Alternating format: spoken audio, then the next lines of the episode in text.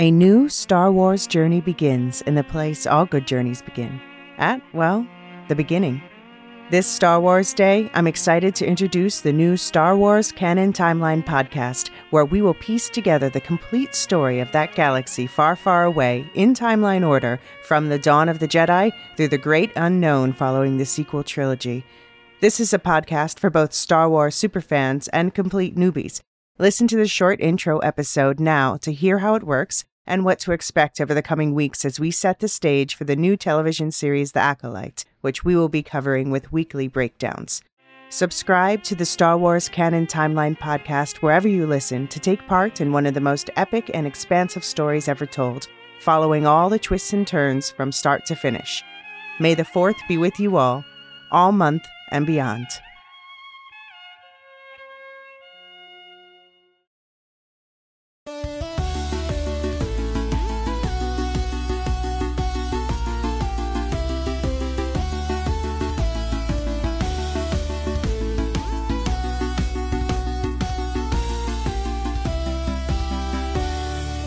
Welcome to the Lorehounds Oscar Prep Series. I'm your host, David.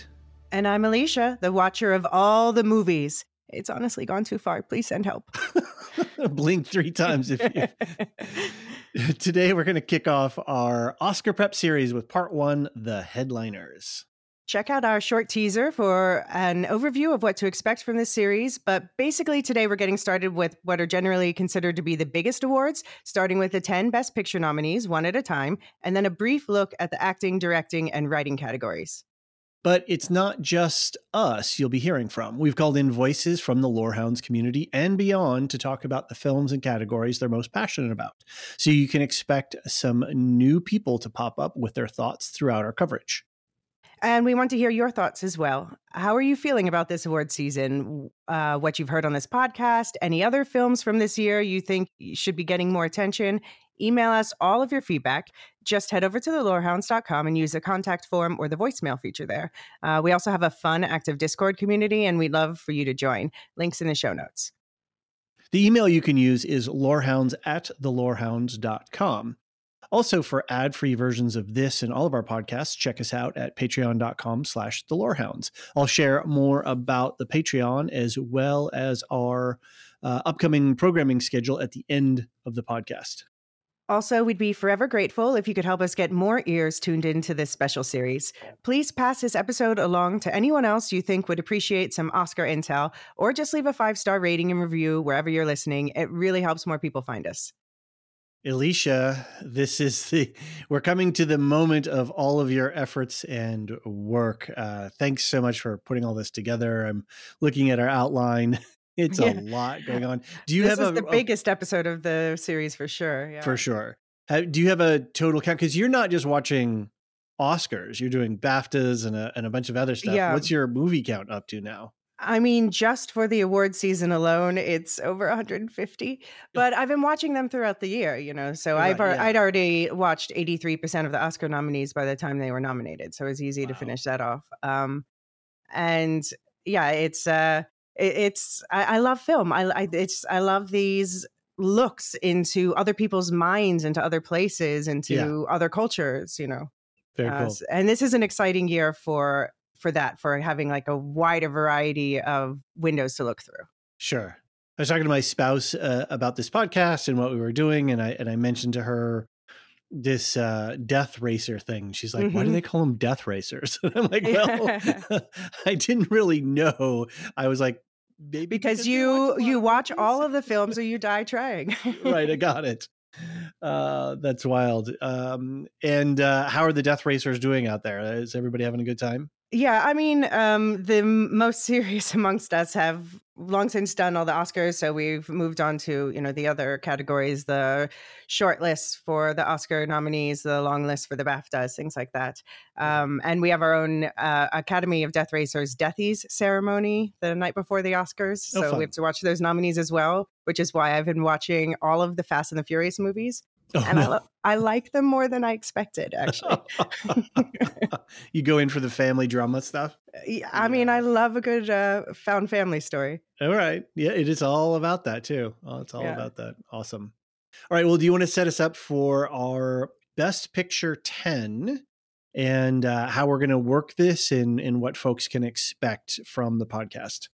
Yeah. So um, this is not going to be any deep movie dives. This is going to be spoiler free pre- previews and reviews. Uh, this episode, we're going to talk through the best motion picture of the year. So, um, David, which of these have you seen of the uh, nominated 10? You've seen a good number.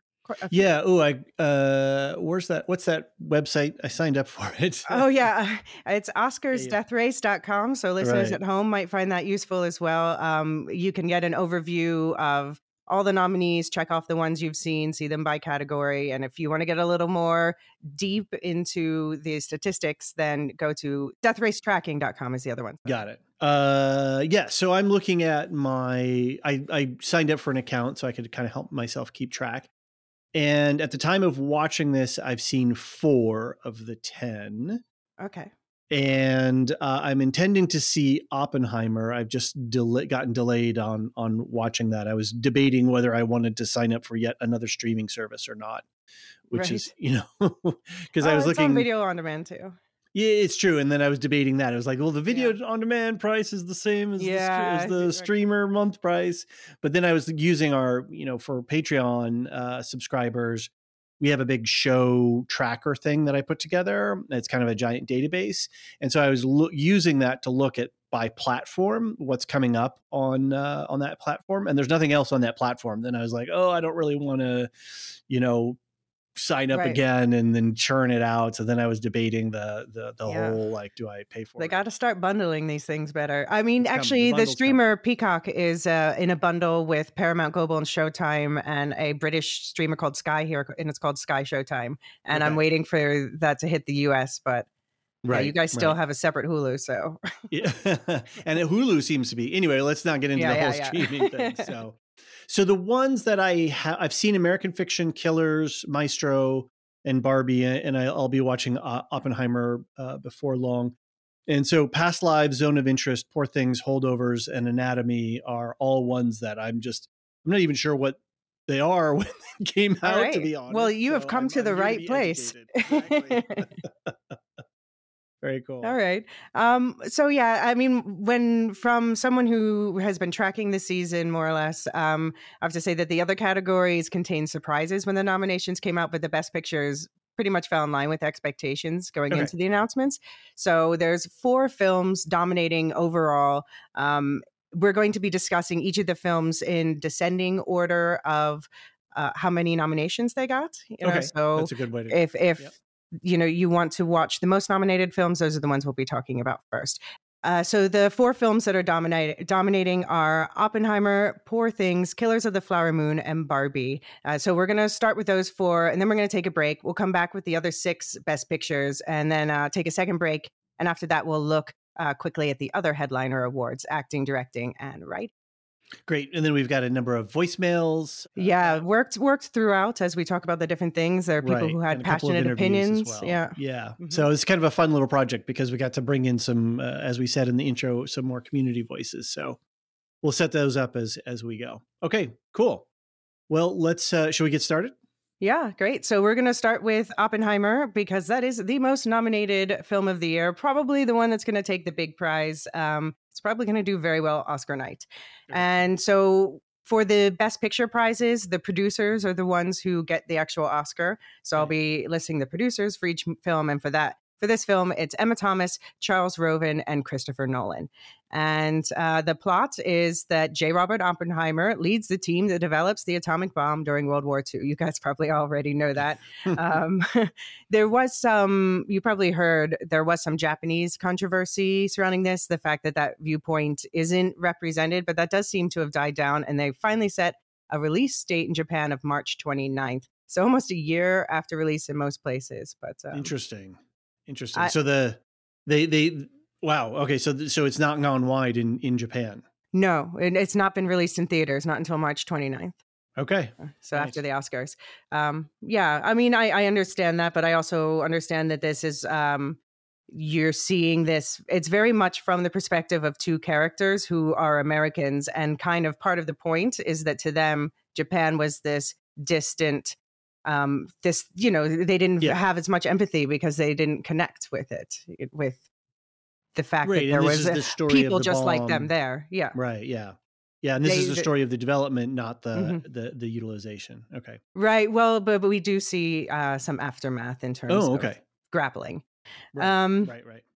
But yeah, so this one's been nominated for 13 different categories. Wow. Uh, today we're going to talk about Best Picture, Best Actor, Cillian Murphy, Best Supporting Actress, Emily Blunt, Best Supporting Actor, Robert Downey Jr., Best Director, Christopher Nolan, and Best Adapted Screenplay. And then in part three of this series, we'll dive into score, costume design, makeup and hairstyling, production design, sound, film editing, and uh, cinematography.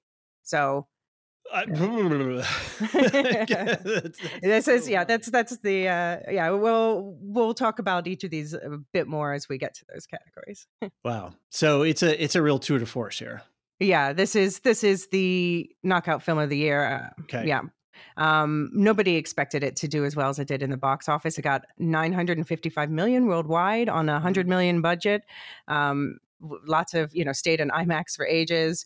Uh, it really defied expectations for like a long talky movie about physics with you know granted it has a big explosion and some naked people um, but i've got to we've got to also give the barbenheimer marketing phenomenon credit here too i think.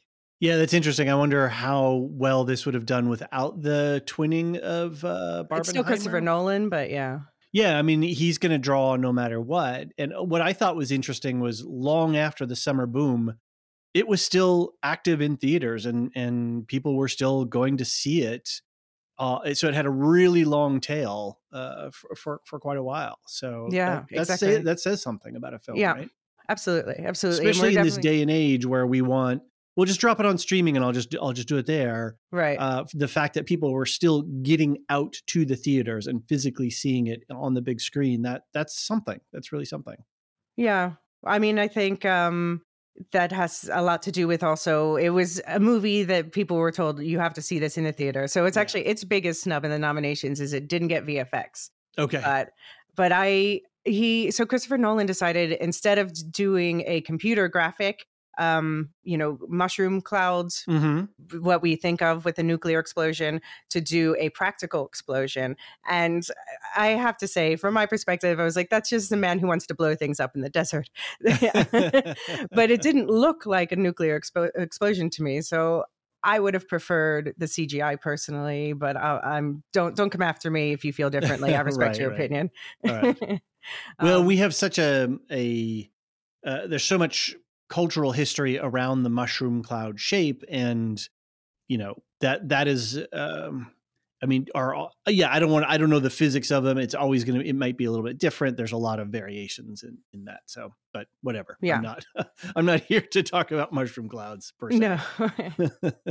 yeah. Well, of course, it has like a phenomenal cast. Um, Sure. And at first, I was kind of distracted by how many celebrities are in one movie, but then I was really grateful because there's so many characters, and it helps you keep them straight. Interesting. Um, but there's a lot of people who obviously really love this film, and we asked one of them, Danny, to send his thoughts in. Great. So he made a voicemail for us. okay, let's play that now.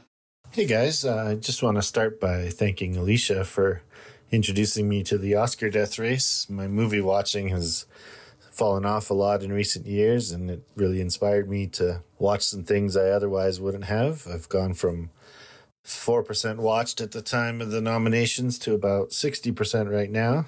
Uh, quick disclaimer I haven't watched Poor Things or Zone of Interest yet, but uh, I'm definitely going with Oppenheimer for Best Picture just slightly ahead of past lives in American fiction.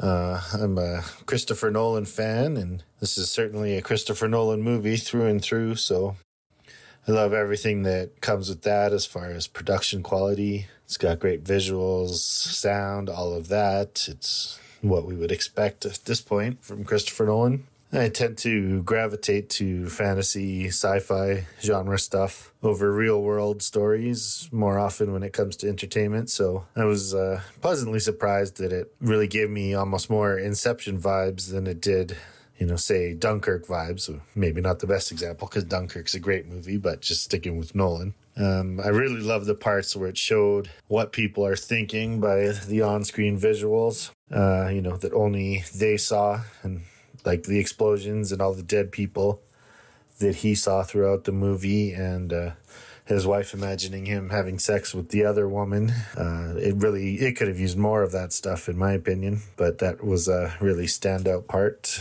Not being an American, I didn't really realize, or maybe I just didn't think about how their obsession with communism was such a big thing before and during World War II. So that was really interesting to me. It was infuriating that it was such a big deal to them while the world was potentially about to be lost to fascism. Uh, all of the performances were great. I think Cillian Murphy's an absolute lock for Best Actor, even though I think it's a pretty solid year for the category. All five of them were really quite good this year. Uh, Robert Downey Jr., Emily Blunt, F- Florence Pugh, all of them were excellent. I would have maybe given a supporting actress nod to Flor- Florence Pugh over Emily Blunt, honestly, but both were really good. Uh, as an aside, I think I have Jodie Foster winning that category. Uh, just an excellent performance in Nyad, a movie I didn't even like. Um, I started watching this movie super late at night. Uh, thought I'd just watch half of it and pick it up the next day because it's really long, but I was hooked right from the start, uh, glued to the screen, never felt tired, never felt like pressing stop. Uh, just thoroughly enjoyed it. And yeah, that's my pick. Thanks. So, um, yeah, did you uh, anything you picked up in there, David? You found interesting? Yeah, I think one of the things that kept me out of the theater was the runtime. That uh-huh. you know, as a you know part of a family, right. to take that chunk of time because it's not just the time that you're sitting in the theater, but you know, getting to the theater, coming back, all of that. That uh, I just couldn't devote that much time. And I was like, okay, well, let me watch it at home. Also, just, you know, you, you want to stretch, you want to uh, uh, not be sort of physically challenged. And so hearing that Danny is saying that he watched it right through without a problem, that that says something for a mm-hmm. movie with that kind of runtime. Uh, and that it's not that there's a what I'm also picking up is the human drama that's embedded in this overall story. So right. it's not just a, a, nerdy engineering movie, but there's some. sounds like some uh, personal relationship stuff going on in there's there. There's so. one in particular that's at the well. I mean, yeah, there's personal relationship, sure, with with his uh, wife and um, and lover, but right. there's and then there's a, another relationship that's more the center of the movie with Robert Downey Jr.'s character. Interesting. Okay. And I think I could see that having that, like you were saying, that having that many stars in it um i don't know is is leavens the right word or or keeps it i, I don't want to i, I want to use the like dry a lot pie of leo pointing meme yeah sure exactly yeah. and and sometimes something like this could be dry pie right and you're like oh gosh, it, it, i found it to be dry pie it's it's my least favorite of the best picture nominees but that's why i'm glad we got people who love it speaking up for sure for sure people, for sure yeah. yeah. no i'm i'm definitely looking forward to to watching it and uh, i just have to get over myself about paying the video on demand yeah well yeah so it is it's um on video on demand right now and i think it releases on peacock on march 21st so after the oscars and okay. presumably thus on sky showtime or similar uh you know around the world right. um but yeah so i i found it more actually more like dunkirk uh uh-huh personally. So I disagree with Danny on that, but I completely agree with Danny on the that the on-screen visuals he described. They were by far my favorite part of the movie, and I wish that the movie had more of that. Um, someone made a joke that last year there was a nominated film called Women Talking, and someone joked that this film was men talking. like, well, you know, um, I'm I'm actually uh, remiss because I haven't seen Dunkirk. Uh, I think I tried to watch it on an airplane, and that just you know, no, you just can't do that. That's not a yeah. way to, to, to watch it. But I, I do like I, I, enjoyed Tenet, even though it's the plot was weird. It's because the vibes. It's the mm-hmm. Nolan vibes. It's the same in Interstellar. It's the same in Inception. I haven't gone in for his um, superhero stuff, Dark Knight and, and Man of Steel. Oh, that's I mean, Dark Knight is uh, it's really one of the best superhero movies ever created. Yeah. Yeah, um, that's one of, of, my favorites. That and that okay. and Inception, I think. Got it. Yeah. Yeah, I really enjoy Inception a lot. If I catch it on a on a live TV stream or something like that, I'll definitely pause and, and watch yeah. it for a little bit. But Nolan has a way of hitting that vibe, like bringing you mm-hmm. into this kind of embrace where you just have feels and they're they're sometimes even indeterminate feels you're just i i just note that i'm emoting like right. there's just emotion coming out of me and they're not it's not anger or sad it's not anything specific it's just i'm in some sort of um, strange hallucinogenic state yeah hallucin yeah it does feel like a hallucination although this has those those scenes that felt like hallucinations the ones mm-hmm. that danny were talking about those are the ones i'm like yes more of that that's the nolan that i love right uh, so right. that's yeah what i hoped for more of but um pretty consequential director Nolan is. Yeah, I have a fun fact about him. I just recently learned oh, yeah. he's a huge fan of the Fast and the Furious season, uh, series. there's, there's, a funny uh, interview with um, uh, with Stephen Colbert online where he's just so incredulous. Colbert hasn't watched it. Okay. apparently, his favorite is Tokyo Drift. So. um, but yeah, so Danny, um, thank you for sending that in. I'm so glad to hear more people are getting into the death race. Um, so yeah, the the Oppenheimer clearly considered a front runner by a long shot. It only missed three of the categories it's eligible for, including VFX. Um, strong acting. I do have to disagree with Danny on the Emily Blunt factor because she was the one while I was watching the film in the theater. I was thinking like she will and should get nominated for this. Uh, but yeah, it's definitely a tough category. We'll talk more about in later in the episode. I'm a big Emily Blunt stan, so you know. Yeah, I like her too. Screen, I'm, but I'm she also she just knocked it out of the park, like reacting to that scene that Danny was describing. Yeah. Okay. Cool. Awesome. All right. Well, uh, what's next? Poor Things. All right. So, Poor Things is okay. the number two most nominated film of the year, and it is my film of the year. So, I, I feel like there are kind of two types of people: uh, mm-hmm. the Oppenheimer crowd and the Poor Things crowd. And I'm definitely the Poor Things crowd, which is like the uh, it's a bit weirder, you know. Um, so the producers on this one are Ed uh, Guiney, Andrew Lowe, Yorgos Lanthimos, who's the director, and Emma Stone, the lead. And the plot is a scientist with a face like Frankenstein's monster places a baby's brain in her deceased mother's body. And the film follows that woman's development into an independent person in a technicolor steampunk world. So sounds wild. it's it's it's wild. wild. It's wild. Um, so it was nominated for 11 categories. Today we're going to talk about Best Picture, Best Actress for Emma Stone, Best Supporting Actor for Mark Ruffalo, Best Director for Yorgos Lanthimos, and Best Adapted Screenplay. And in part three, we'll get into a score, costume design, makeup and hairstyling, production design, film editing, and cinematography. And actually, I'm going to be talking through uh, in part three uh, uh some of those things with Abby. Okay, very cool. Uh, so, David, you had an interesting reaction. You had heard negative things about the film? Yeah, you know, listening to some US based reviewers, they were, I think there was a kind of a confused reaction state to the movie. People didn't know how to how to place it or situate sure. it to to understand it. I think this must be, uh, and so my initial response was, uh, I'm not going to carve out time to to get into the theater and see it you know i'll you know who knows maybe i'll pick it up on uh, uh, on uh, on video on demand or maybe i won't. I think i will now uh, and i think for me the way i'm relating to the film now is that it's it's not a hollywood entertainment film but it's some kind of morality play. I don't even say morality play. it's not the right word, but it's a it's a yeah. film that's that's asking some questions or doing a setup, yeah, and then causing you to think about stuff that we as American audiences maybe largely aren't. We want her Fast and Furious. We don't mm-hmm. want like oh the morality of of well, a sexually yeah. active individual right. or mm-hmm. know all of these kinds or of things prostitution yeah yeah and and so it I, I, don't think it fits into a simple cookie cutter frame and that's the way that it was initially presented to me as i was listening to other reviewers talking about it. And so i think now it's like oh interesting okay so this is a, a thought-provoking film not a entertainment based film.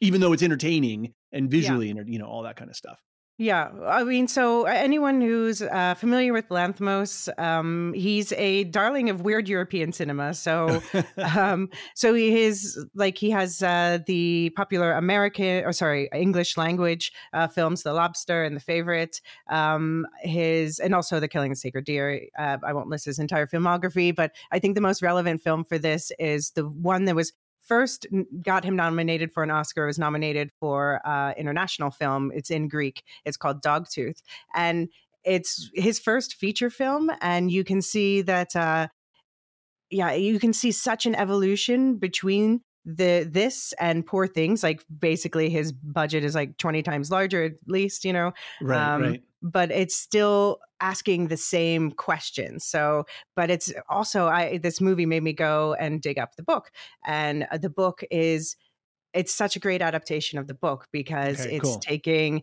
not only um, the the story, but it's shifting the perspective. So it's, it gives it a slightly more feminist perspective, which is Okay. remarkable from a male director. Um, but also that it's taking the the guy who wrote the book, Alasdair Gray. He's also a visual artist, and so it interprets some of his visual art through the cinematography. Like it's just mwah. Great. Cool, cool. Yeah, that's and I think that's the uh, a big draw is to see this visual uh, as well, which is a shame that I won't be able to see it on a on a big screen. Uh, but to um to to dive into this very rich world, it sounds uh it sounds pretty luscious. Yeah, absolutely. Yeah. So as I said, it's my favorite of the year, along with uh, Past Lives. And um, right.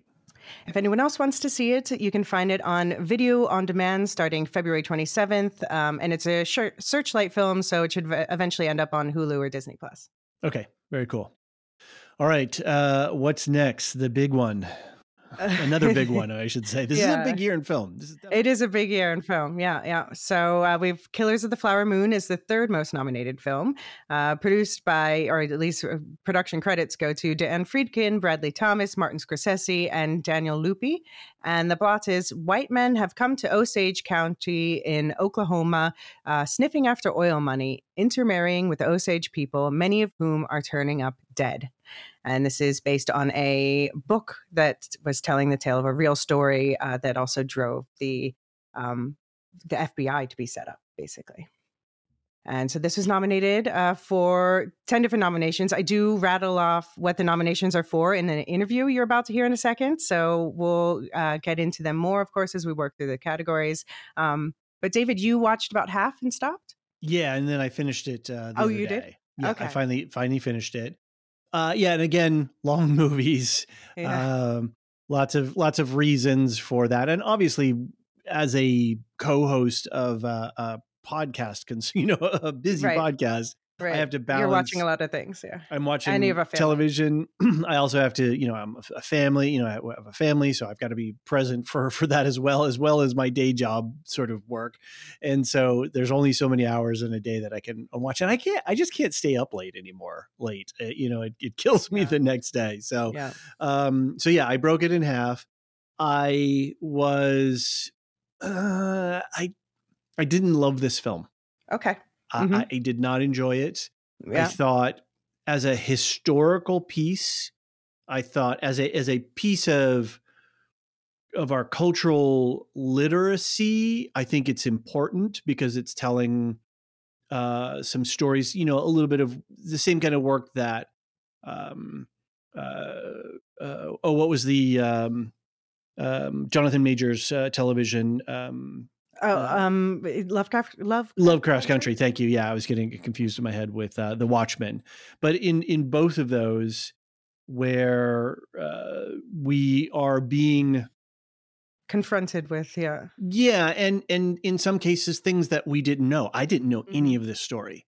Mhm. I was completely unaware of of this uh, um, really ugly period of time, and and had no idea that it had such a uh, impact on our the the structures of our country in terms of the response, in terms of developing the the FBI. Which I, it, to to me, I thought that was going to be a bigger part. It seems very in in minor in some ways. But anyway, so I think it's important from that color, cultural literacy standpoint Mhm. and understanding, uncovering history that that that is been obfuscated over the years intentionally. I think in a lot of cases, Right. and so that's great. But I, I the performances didn't work for me. Uh, well, at least I should say the two main male leads performances didn't Right. work. Actually, I for me. feel the same for you with you. Yeah. as and um the movie it didn't need for me for me didn't need to be three hours this Mhm. could have been two hours it could have been you know yeah maybe two hours. There, there it just felt a lot there just felt to be a lot of stuff that was unnecessary and and i didn't i never felt driven by the plot and every time i thought the plot was about to pick up and, and start to move it didn't and then it kind of mired down into some other things. And i get and appreciate the fact of like spending time and letting things breathe and getting to know characters or getting to know places. And sometimes you do that through time and being in a place you know having the filmmaker bring us into a place and just to be there. But then that just went on and on and on and and i didn't feel the the purpose of it. You know and and i was looking over scorsese's filmography and and uh, you know there's a few that i like and then there's a few that i'm i'm i don't like and so you know it's he's not he's not a consequential director for me personally Mm-hmm. Okay. Yeah, I mean, I I'm actually with you. I'm not one of the huge Scorsese fans myself. There are some movies of his that are particularly some a lot of his earlier movies um, are, are just absolutely iconic, and I really uh, uh, appreciate them. There are some that I really love, which like Shutter Island, which I know is apparently not one of his own favorite, or Hugo is just so different for him. Sure. Um, this is more a typical Scorsese film, which is definitely going to get a lot of fans, and it definitely did. Uh, and yeah, it's based on one of the all-time bestseller true crime books. Um, and yeah, it's got a cast of like a who's who cast meets Native American immersion. So I understand why a lot of people. One person who did really love this, love the book, love the film even more, is my own father, Jim Brenner. So I'll let him tell you why this is meaningful to uh, him in his own words. Okay, here we go. All right. So I am here today with a very special guest. I am here with my own father, Jim Brenner. Hi, Dad. How are you? Hi. Very good. um, so we're we're here to talk about Killers of the Flower Moon because you know you have uh, you have a good amount of expertise to talk on it because first of all you live in Oklahoma in Indian country and you know a lot about the history of this. So can you tell us briefly why is Oklahoma called Indian country? Why are all the tribes living there? Very briefly. Well, uh, Andrew Jackson decided to take over all of the Indian property in the United States and forced the tribes to move into Indian territory, uh, including our Potawatomi tribe, which came right. down from the north. Ours was a trail of death, but theirs was a trail of tears with the Choctaw, Chickasaw, Chickasee, mm-hmm. yeah, and Cherokee Creek and Seminole. Anyway, we were forced into giving up our lands and uh, homes elsewhere and move. And uh, so I found uh, Killers of the Flower Moon really interesting because the Osage were given totally worthless plot of land. Right. They couldn't grow anything. They couldn't, you know, do anything with it. Right. But then they discovered oil. Yeah, because I mean, that isn't that why that uh, all the tribes were moved to Oklahoma was because the land wasn't fertile. Well, yeah, partly. Uh, it was mostly they just, yeah, they just kind of thought it was an out of the way place to put park us. Yeah. You know? And uh, so uh, they didn't have much interest in Oklahoma. But there are there are fertile areas of Oklahoma, you know, especially in the east. Yeah. But uh, in fact, my grandfather, who was uh, Indian and who escaped from uh, one of those children's prisons, uh, I had a, a farm in Pauls Valley. And um, that farm, he parceled, well, he let farmers come in and was able to uh, uh, to productively farm that that land for a long time. Right. So anyway, that was and then that he, was he down found south here in Oklahoma. So and then he found uh, oil there, which ties right into. Well, we actually no. My grandfather uh, had an 80, 80, acre parcel that was part of the uh, uh, Indian settlement, and mm-hmm. they did discover oil on that. And, right. Uh, so we had a uh, we had a payments coming to us uh, to the family, the Weld mm-hmm. family, right? Quite a long your time. your mother, my grandmother, and right family, yeah, right but uh, um, it kind of petered out, and uh, we did not sell the last plot, but somehow we haven't seen any money from it. So anyway. Right. Yeah, I remember grandmom driving me by the the pumps and that they were just kind of like rusted and still. yeah, yeah, and uh, improperly capped, of course, Mhm. all that Right. sort of stuff. But uh, now with lateral drilling and fracking, uh, almost no use for any of the old oil wells themselves. And uh, the only problem is that most of them still allow methane to escape from. So, Right, right. Yes. And you guys experienced an earthquake recently, right? yeah, we did. Yeah, five uh, something. I forget what it was. Uh, this epicenter was about oh, over an hour's drive from us, and yet we it was enough that that we felt it pretty Right. strongly in the house. Not that it shook anything off the shelves or anything, but it but we did feel it. Yeah. So we do have a fault line here. So, and um Killers of the Flower Moon the book. I know you're a fan of the book. When did you first pick it up? I very shortly after it was uh, published, um, I read it then, and then I reread it. What five years later, six years later, and was very impressed with it both times that I read it. But you know, it you know how they always say uh, the book is so much better than the movie. Well, I think the I think the movie is so much better than the book. Okay, okay. Um and why why is that?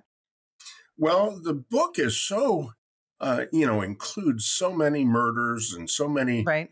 you know, characters, and that, uh, yeah, I mean, obviously, when he wrote the book, he really did a huge amount of research. So it's it's kind of dense and uh, almost difficult to go through. Uh, one comment that I thought was kind of interesting that was included in the book but not in the movie was uh, one one fellow mentioning to another fellow that his wife was one of the uh, um, what what do they call that claim holders deed holders anyway Right. and so uh, he, he told his his buddy that you got to get get yourself one of these because uh, Mhm. you know these women are wealthy Right. anyway, the the whole uh, thing about the book that was so intense was how many Right. women, especially, were murdered. Right. I mean, it was just in probably close to a thousand, and Right. uh, you know, and the I thought that the movie didn't really get into that too much, but they did show, you know, that well, they showed the bodies piled up for sure. yeah, Um, now I always think of grand grandmom always used to say that uh, they they were treated differently after the oil well was discovered and they started getting the money in, but obviously not in the same way that we're seeing with the Osage in the movie. Why do you think this is different? You think it was just the ringleader effect? Well, it was the wealth. The wealth, uh, you know, the Osage happened to be out there in the middle of nowhere. And uh, um, so as that wealth piled up and the Osage started buying Rolls Royces and that sort of stuff, that jealousy was, is like always the driver of, uh, um, you know, bringing people in who want to get your money. And uh, so that's what brought it in. Yeah. And so you preferred the the film to the movie in the end, but uh, the major complaint that people have who prefer it the other way around is that the movie misses out on the FBI stuff, or that there's less of it. There's less of it, and the, near the end, near the end of the movie, when they're showing that the FBI, uh, you know, they ten most wanted, and I actually, you know, I'm old enough that I can recall when the FBI actually did that 10 most wanted on television. Right. No, I Right. remember it from my childhood, even. Yeah. Yeah, they they moved from radio to television, but there didn't seem to be as much. You almost need a, needed a commentator over the uh, that last or almost last scene of the movie where they did that, and they explained on the FBI thing how they had arrested some people and stuff. So I guess there was maybe less well, there was quite a bit less coverage of the FBI and the development of the FBI, Right. how that really happened, partly because of, or mainly even because of uh, the Osage and uh, and all of the killings that were going on. Yeah, and how do you feel about the representation of the Osage or just you know Native American culture in general in the film? I was so pleased that he actually Scorsese actually went out of his way to uh, bring in the Osage tribe. Yeah, apparently this was after feedback. He redeveloped the script to bring that forward more. Well, yeah, but you know, to have a Native American win an Oscar. Yeah, she's the first. Lily um, Lily Gladstone is the 1st mm-hmm. Uh, female lead nominee uh, as a Native American. Yeah, yeah, yeah. So I I was pleased with that. I mean, it's it's really kind of uh, it's kind of a shame that so many movies don't bring in the Native Americans or the right the, the foreign speakers and try mm-hmm. to portray uh, you know Middle Easterners with you know just by putting on makeup and that right. sort of thing. Right. So I was pleased that they actually had had Native Americans in the movie. right. And they use the language a lot. Plot. And, yeah. Yeah.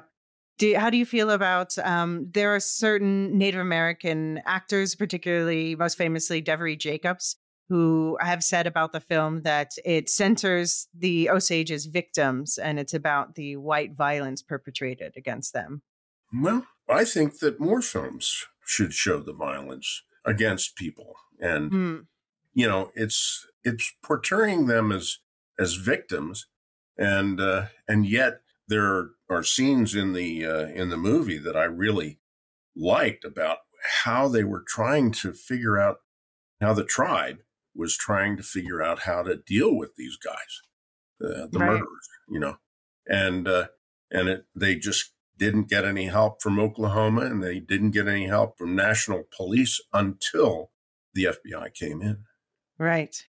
I mean, I, I, have to say that I was wary before I watched it, but then once I did see it, um, I was much happier with the representation that they did differentiate. You know, what makes Osage different from other tribes, and you know, they did show a lot of that. I just do wish, uh, but this goes for several movies. I wish that that the Native American characters had been given more agency, that the female characters had been given more agency. But you know, tale as old as time.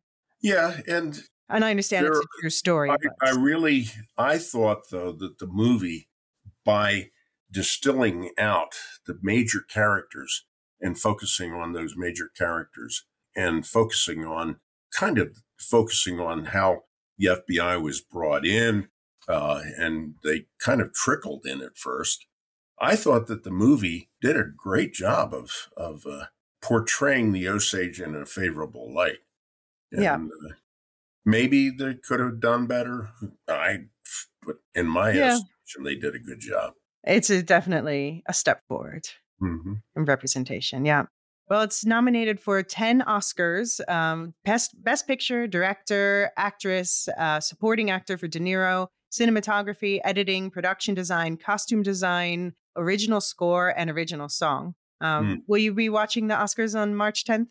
I probably will. Yeah. Any. I, yeah, I I uh, would definitely uh, uh, favor them, and I, I I hope that they get a fav- a few Oscars, especially. I think De Niro. Um, anyway, I just think that. Yeah, the, I'm rooting for Ryan Gosling in that one.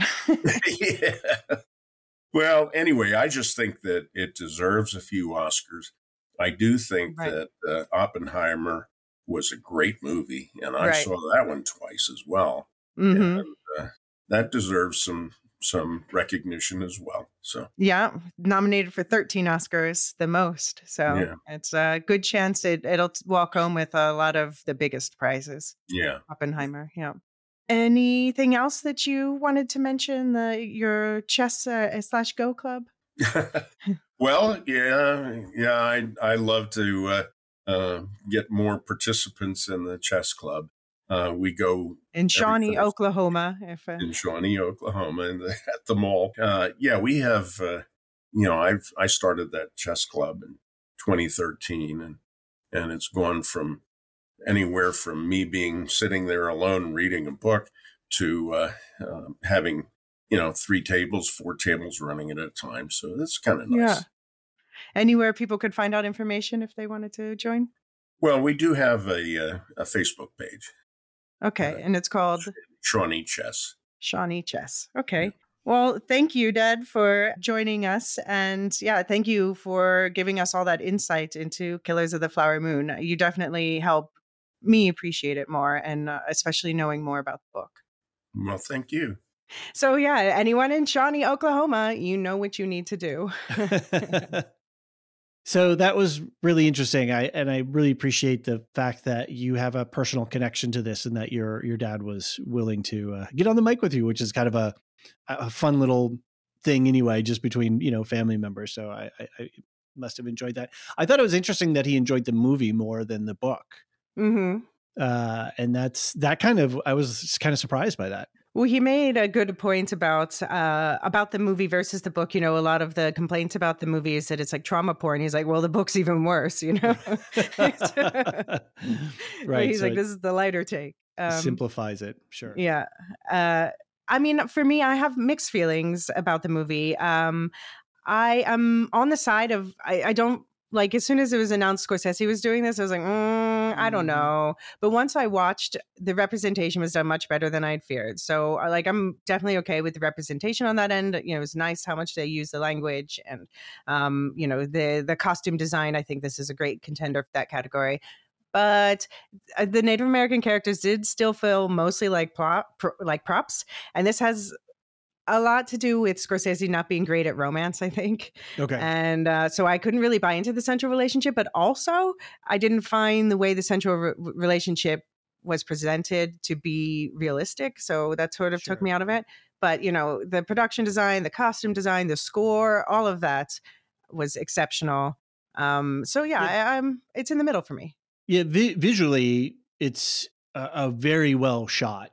Uh, the movie, the color tones are great. The lighting is great. Yes, I, agree. the The production design was amazing. The vehicles, the the costuming, all of that, super good. And I think you're right. I think maybe something that I was missing a little bit is is that the um, Osage community seemed to be a two dimensional backdrop hmm and it was really Leo and De Niro forward, and everybody else was sort of around them and as as device for them, as opposed to Yeah. a lot of impact or or getting to know other people in the in the family and uh, in the community. But I do have to, you know, from my father's perspective, he's right. This is a huge step forward from, sure, sure. you know, what's what he grew up watching when, uh, what's been available for the longest time. So absolutely and, and to see um, you know osage community members not as um, i don't think they were characters i just think they were singular dimensions right? Like they, that we didn't get into into a lot of deeper stuff.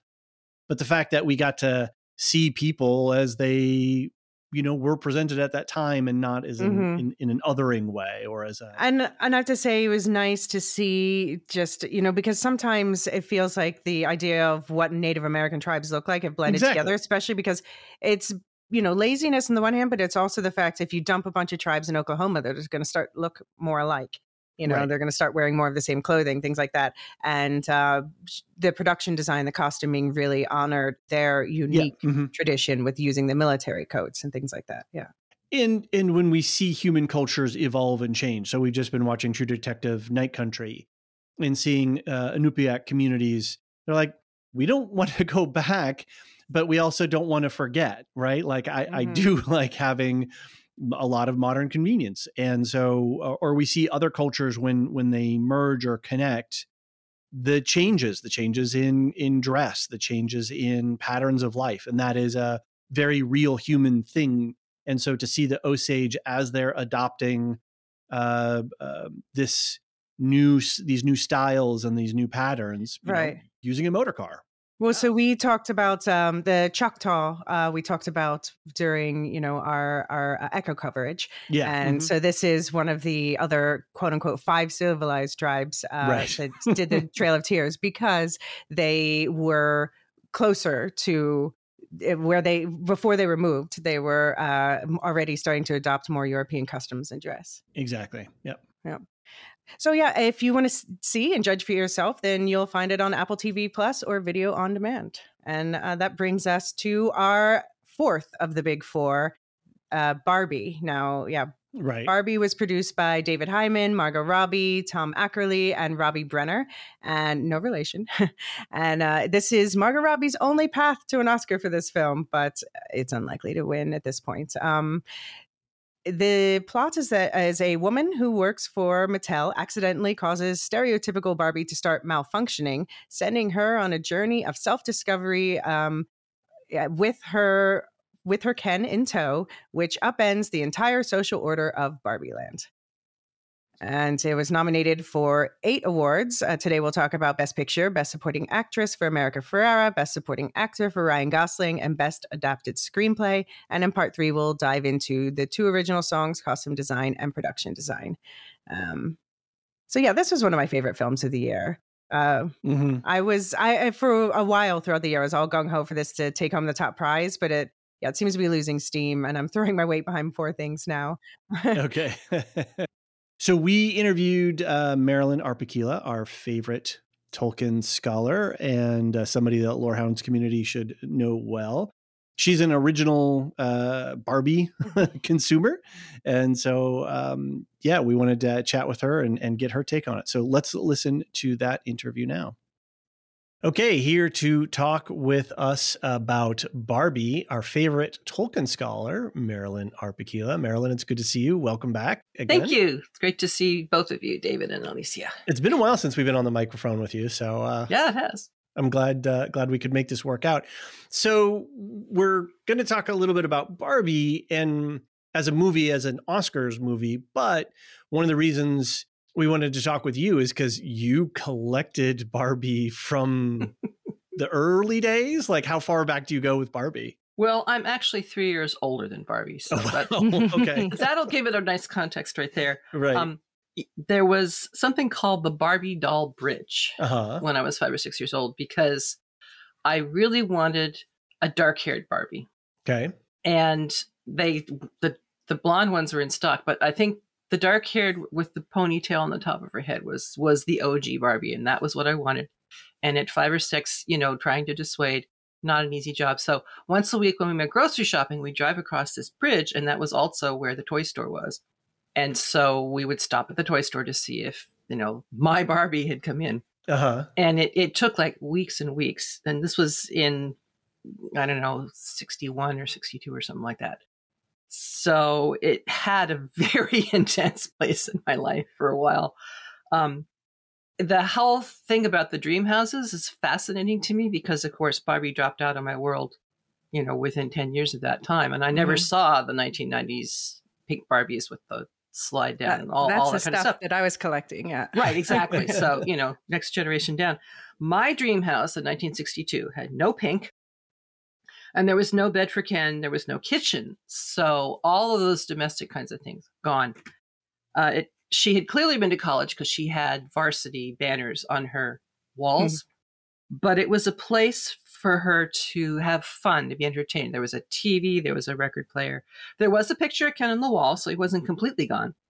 Um, but no cooking, no cleaning, no children, um, boyfriend, but not live in. And there's a terrific New York Times article about all of the, the, the evolution of the dream houses. So if anyone is interested in that, maybe we can put a link to it in the show notes. Although it is New York Times, so I know sometimes it's hard to get through that well. So at the end, I wound up with two black haired Barbies, one blonde skipper, one redheaded skipper, one brunette scooter, one mm-hmm. blonde Ken, and one brown haired Ken and none of them have cellulite, but they do have very sticky skin. You know how plastic toys that sort of developed this thing. I don't know. I don't know how that happened. But no flat feet. no, no flat feet. Or well, maybe Ken had. Well, Ken had flat mm, feet. Sure, yeah, yeah. Um, I noticed in in going through all this because I still have them up in the guest bedroom here. Um, I think some of those were actually given to me whether by an older friend or cousin or something. I don't know because I don't remember going out and buying all of those. And I had the bridal gown, which was the most expensive thing. I would never have had enough money to buy it. My mother would have said, "I'll make you one," rather than pay for it, kind of thing. So, I think somebody must have given them to me. Um, so the next house after that had a little bit of pink. Um, and then that was like a um, townhouse. And then there was an A frame from 1979, also with almost no pink. So pink really became a thing in the 1990s. Okay, Right. interesting. Yeah. I'm looking at one of these early ones, and it looks like a very kind of a cardboardy construction. But I love the fact that on the bookshelf is uh, a set of Encyclopedia Britannica Yes. encyclopedias, which I think I had a, uh, the ones that we had had a very similar spine Uh-huh. to them. So Yeah. I, I feel very connected to this photo here Yeah. and the I actually, console TV. I actually put some photos of all the stuff in um, one of the Discord channels, the the one for movies. So if people are interested, they Ken zoom in there quickly and, and take a look at stuff. Yeah, they were made of cardboard. They're so tattered because we had silverfish. Silverfish love to eat Mm. paper, and that was not not good. The very first thing I got, other than the doll, the carrying case, I noticed it doesn't even say "and can" on it. Wow, Ooh, It just says Barbie. Barbie. very cool. So I found that interesting. Yeah, you know what I found interesting that I learned from? There was an excellent podcast by LA Made. Uh, they did a series about the history of Barbie. And I didn't realize, well, first of all, you learn a lot about the history of Barbie through the movie we're about to talk about, which I Mm. really appreciated. Um, but I didn't realize that uh, Barbie was actually the name of, you know, the inventor's daughter. Yes, that was cool. Yeah. And Ken, I Yeah. guess, was her son. Oh, okay. There, I, there were so many different types of Barbies that I had never seen before or didn't know about. I mean, it really was pretty astonishing. And I think Yeah. I had the scooter and the skipper and all that because I was the younger daughter. I had an older Okay. sister, and uh, I started to Uh, gravitate I was the big towards that. so I Well, there you probably gave my sister a sk- skipper. Um, yeah, I I was collecting in the 80s and 90s, and first it started with you know just like playing as a kid. I liked that and Jem and My Little Ponies, you know, and I had like all the Mhm, house mhm. and stuff. Uh, but then later it was just I just liked to collect dolls um, with very pretty or you know Sure. interesting outfits and just put them on display and look at them, and that's when. Yeah, I started to get really into fashion. So, yeah, Barbie was my gateway fashion doll. Well, and I got to say, the earlier uh, clothing was a lot better made. It was there were more details, and you know, it wasn't Yeah. just a It wasn't so mass slap of fabric pulled Yeah. together on a string and one snapping Mhm. back, and there's a skirt. You know, I mean, it. it Well, I got the special the special editions, which were a bit more elaborate. Oh well, yeah, those Yeah. those would have been, wouldn't they? Um, but yeah, the movie. Uh, so the movie was directed by Greta Gerwig, uh, who's be- before this probably best known for Little Women, which is an amazing film, also. Yes, it is. And the screenplay was by her and her equally famous husband Noah Baumbach, who's uh, many of you might be fans of his films. And yeah, this is actually the first live action Barbie film. And just a quick plot recap uh, for anyone who hasn't seen it. Barbie and Ken have existential crises in Barbie Land and visit the real world where they meet another woman and a company, Mattel, going through existential crises of their own. And um, a lot of people saw this movie because there was some brilliant marketing behind it. Like, you know, I have a degree in marketing and I have to give them all the applause. Like the the mysterious teasers they started with, the posters online were like, I am, you know, science Barbie. I'm Elysia Barbie.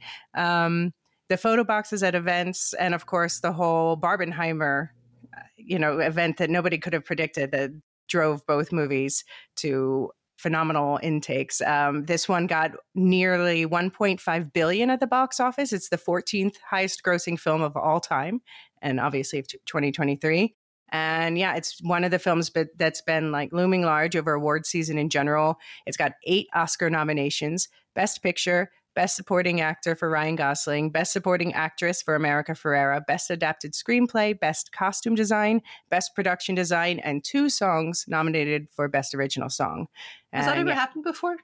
Two songs, yeah, sure, yeah, Oh, okay. But they do actually. There were three that could have been nominated this time because the Dua Lipa song could have also been well nominated. But there's a max that there can only be two songs for the Oscars in the same category. Yeah. Ah, Um, and yeah, the cast is just absolutely insane. Uh, we can't even list them all, but just Helen Mirren, Rhea, per- Rhea Perlman, Kate McKinnon, Issa Rae, uh, Dua Lipa, Michael Cera, Simu Liu, Ben Kingsley Adair, Ncuti Gatwa, Will Ferrell, et cetera, et cetera, et cetera. So, yeah. But I know, Marilyn, you agree with me that it's Robbie was robbed and so was Gerwig.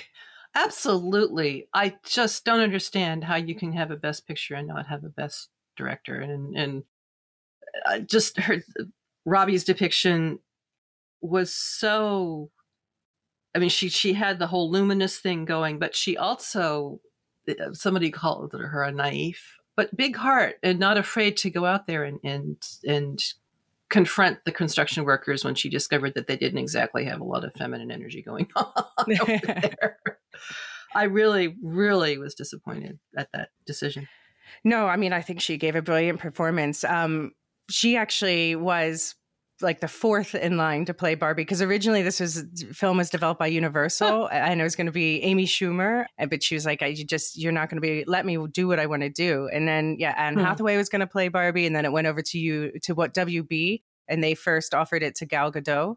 Um, oh, really? Interesting. Yeah, that would have been very interesting in a completely different film. Yeah, I just can't imagine it any other way. I'm so glad it ended up the way that it is. Yeah, Although we would have gotten a brunette Barbie instead of a blonde Barbie. So yeah, I do wonder. Yeah, if they were gonna like put a blonde wig on uh, Gal Gadot. I think I they like, were. I can't yeah. imagine them not doing this as a blonde. Yeah. And yet you marilyn you were talking about uh, does myth shape culture or does culture shape myth what do you mean by this question in the notes well people blame barbie f- for all kinds of you know giving women difficulties about how they look and uh, completely unrealistic expectations and so on and so on. So you could say that's the doll shaping, or the culture is trying to shape the doll. But at the same time, she was reflecting culture. She was reflecting ideas at the time. I mean, look at the shift from, you know, the original Barbie, who, you know, was your average typical teenager. And then suddenly that whole raft of differing Barbies of all types, including abilities. And I don't think they changed any age that much, but you know, the, the pregnant skipper, you know, they kept going back right. to her. I never heard of such a thing. Wheelchair Barbie, uh, you know, Barbies of different colors, and all of that was a reflection of how culture had changed. So the, this mirroring of of object and and culture uh, has interested me for a very, very, very long time. I taught that perspective when I did my Women in Myth and Fairy Tale class. So you have toys that invite imaginative play, and they're mirrors to our own culture and beliefs. A child can't play something that they've never seen or heard of before. And so some see Barbie as moving culture and moving with culture and presenting alternatives, and others see her as a source of oppression and anti feminist sentiment, mostly due to her body shape, I think. Hmm. Uh, but yeah. she's different things to different people. I remember when they, I was in high school, I think, when they redesigned Barbie to have slightly more realistic proportions. And right. there was constant joking about, oh, fat Barbie. Like, no, it's just normal looking Barbie. Like, yeah, yeah, yeah, Well, but they did bring out fat Barbie. Physically too, so. possible Barbie. Yeah. yeah. Yeah. And I loved the opening that talked about up until this point, dolls were only there to be mothered and fed mm-hmm. and washed and changed and all this kind of thing. And suddenly, here is a doll, still a doll, but a doll that does things. And you know, it's not at first. I, people could say, "Well, that you know, all what she does is she keeps changing clothes and so forth." But she's there living a life and is not asking anybody else to take care of her. And they kind of captured that, I think, in the film. What do you think? Elysia? Yeah. Well, I also love the opening because it's the you know 2001 Space Odyssey riff, um, and, yes. and that's that's the film actually has so many references to classic film that it just made mm-hmm. the film buff in me glow in my heart. Like I, I just that was one of right. the things that I came out of it really loving, and it just was set by that opening, and you just know, okay, I'm in for a ride. Buckle up. Absolutely, culture talking to culture. Mm-hmm. And for me, it was the side of the black and white striped bathing suit because that was the very right. first thing that the first Barbie ever wore. And I don't know how far that carried into the future, but uh, it was iconic. It was hysterically funny. I mean, yeah. I was just laughing out loud the whole time.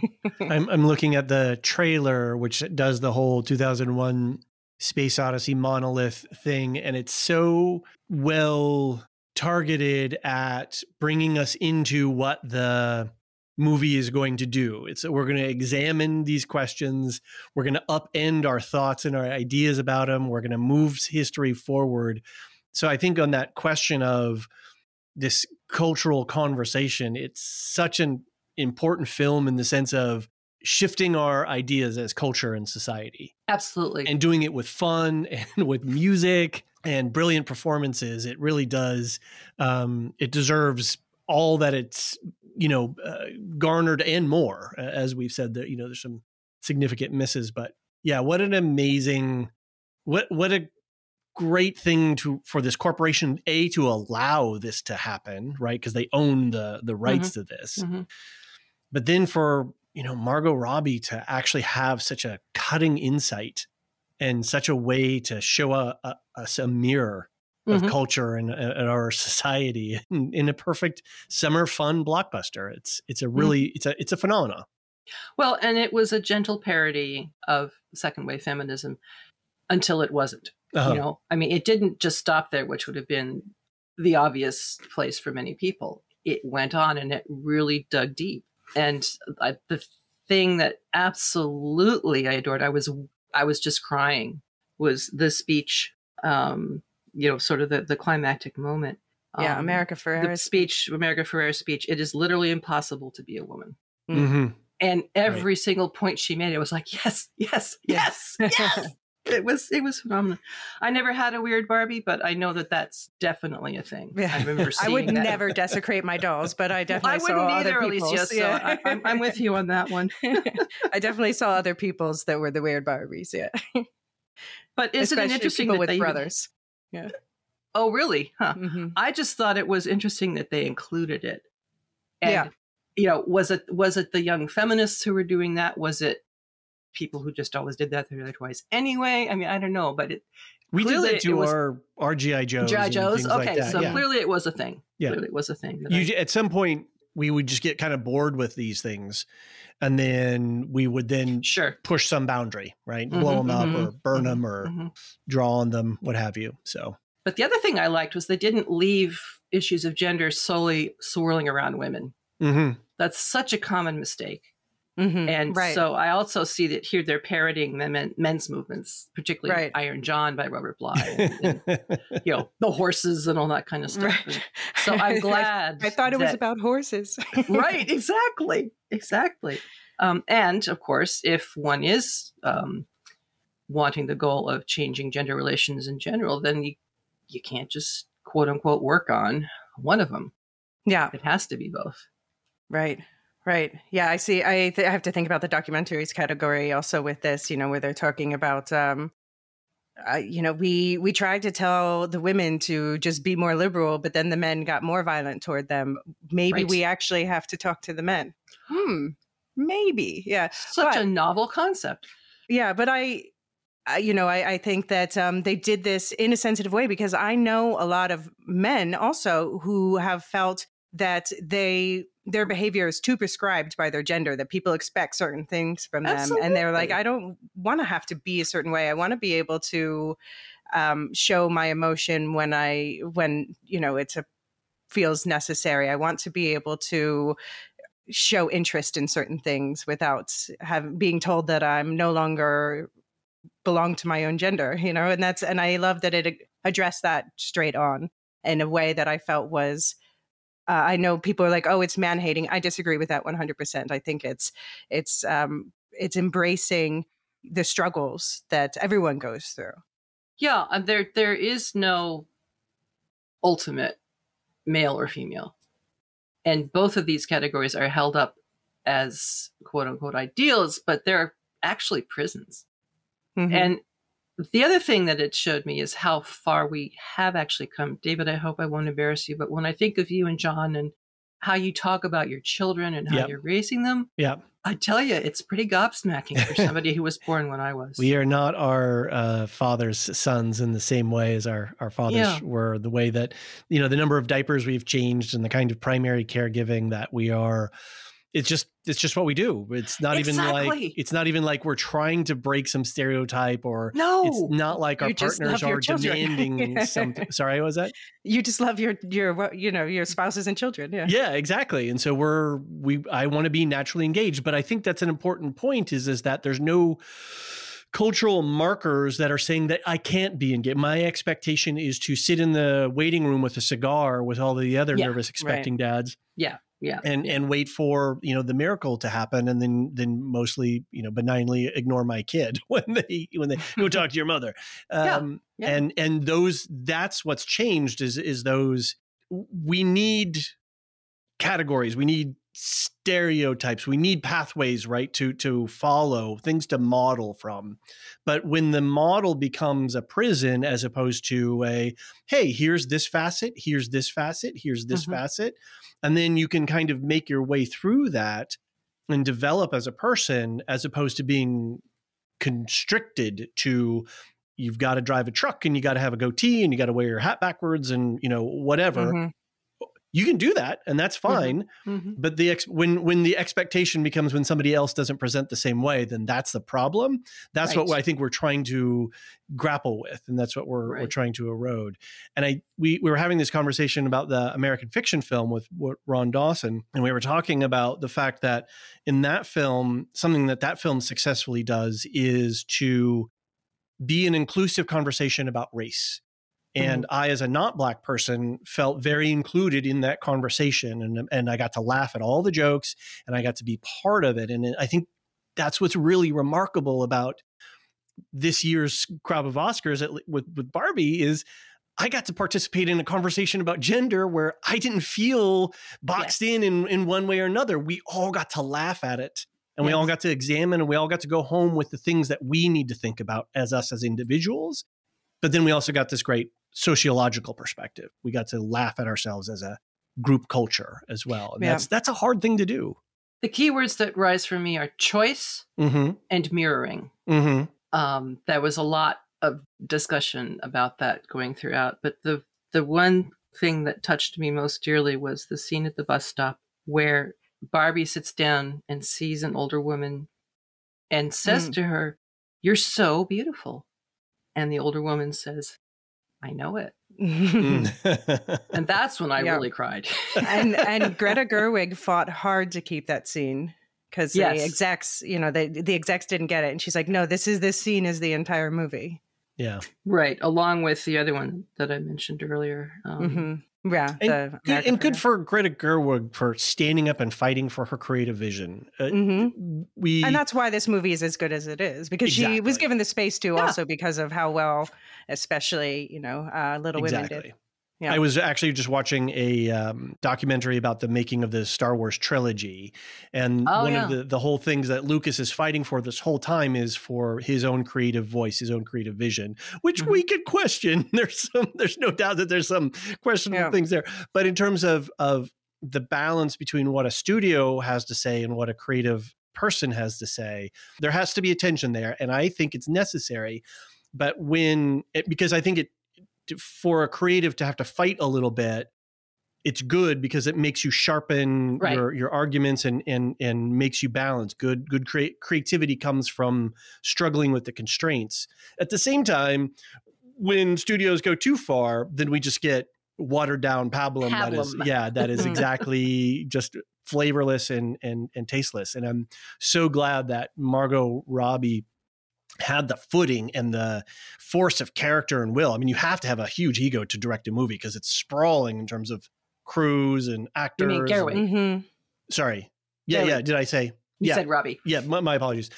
So good for her for for fighting through her vision and and really Mhm. standing on what she believed to she wanted to say with this movie. And and Yeah. like you said, at least that's what makes it a good movie. It has a point of view, and it has something to say uh, from that point of view. So and such a clever, witty, and Mhm. impactful way of saying it. You mentioned Star Wars a minute ago. Yep, of course. There it's was- the Lorehounds podcast. Well, hello.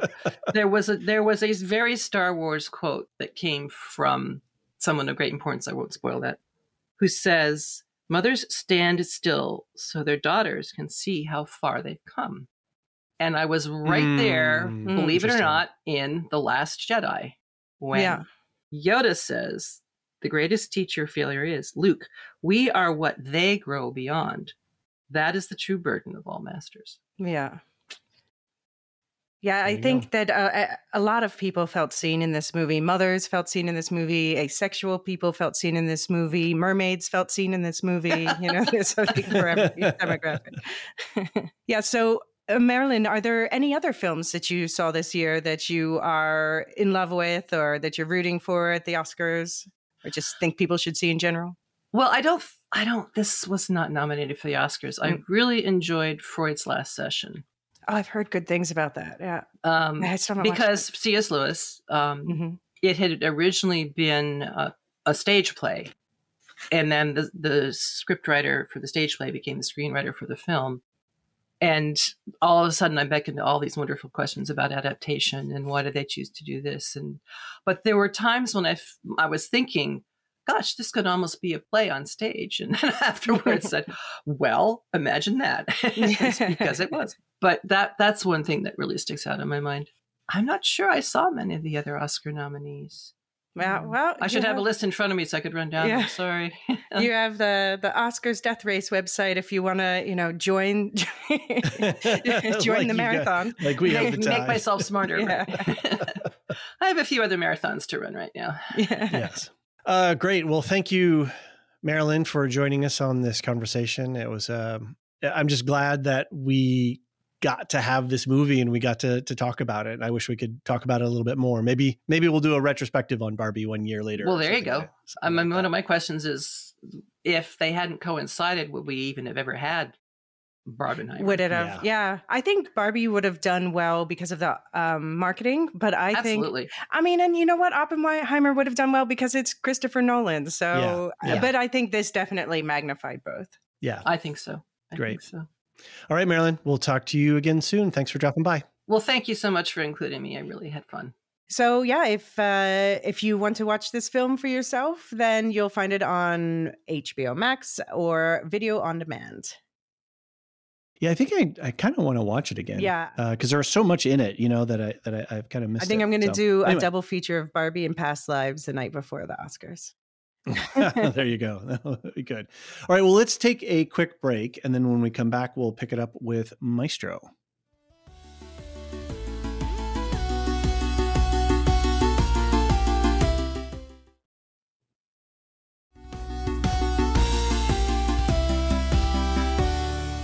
And we're back.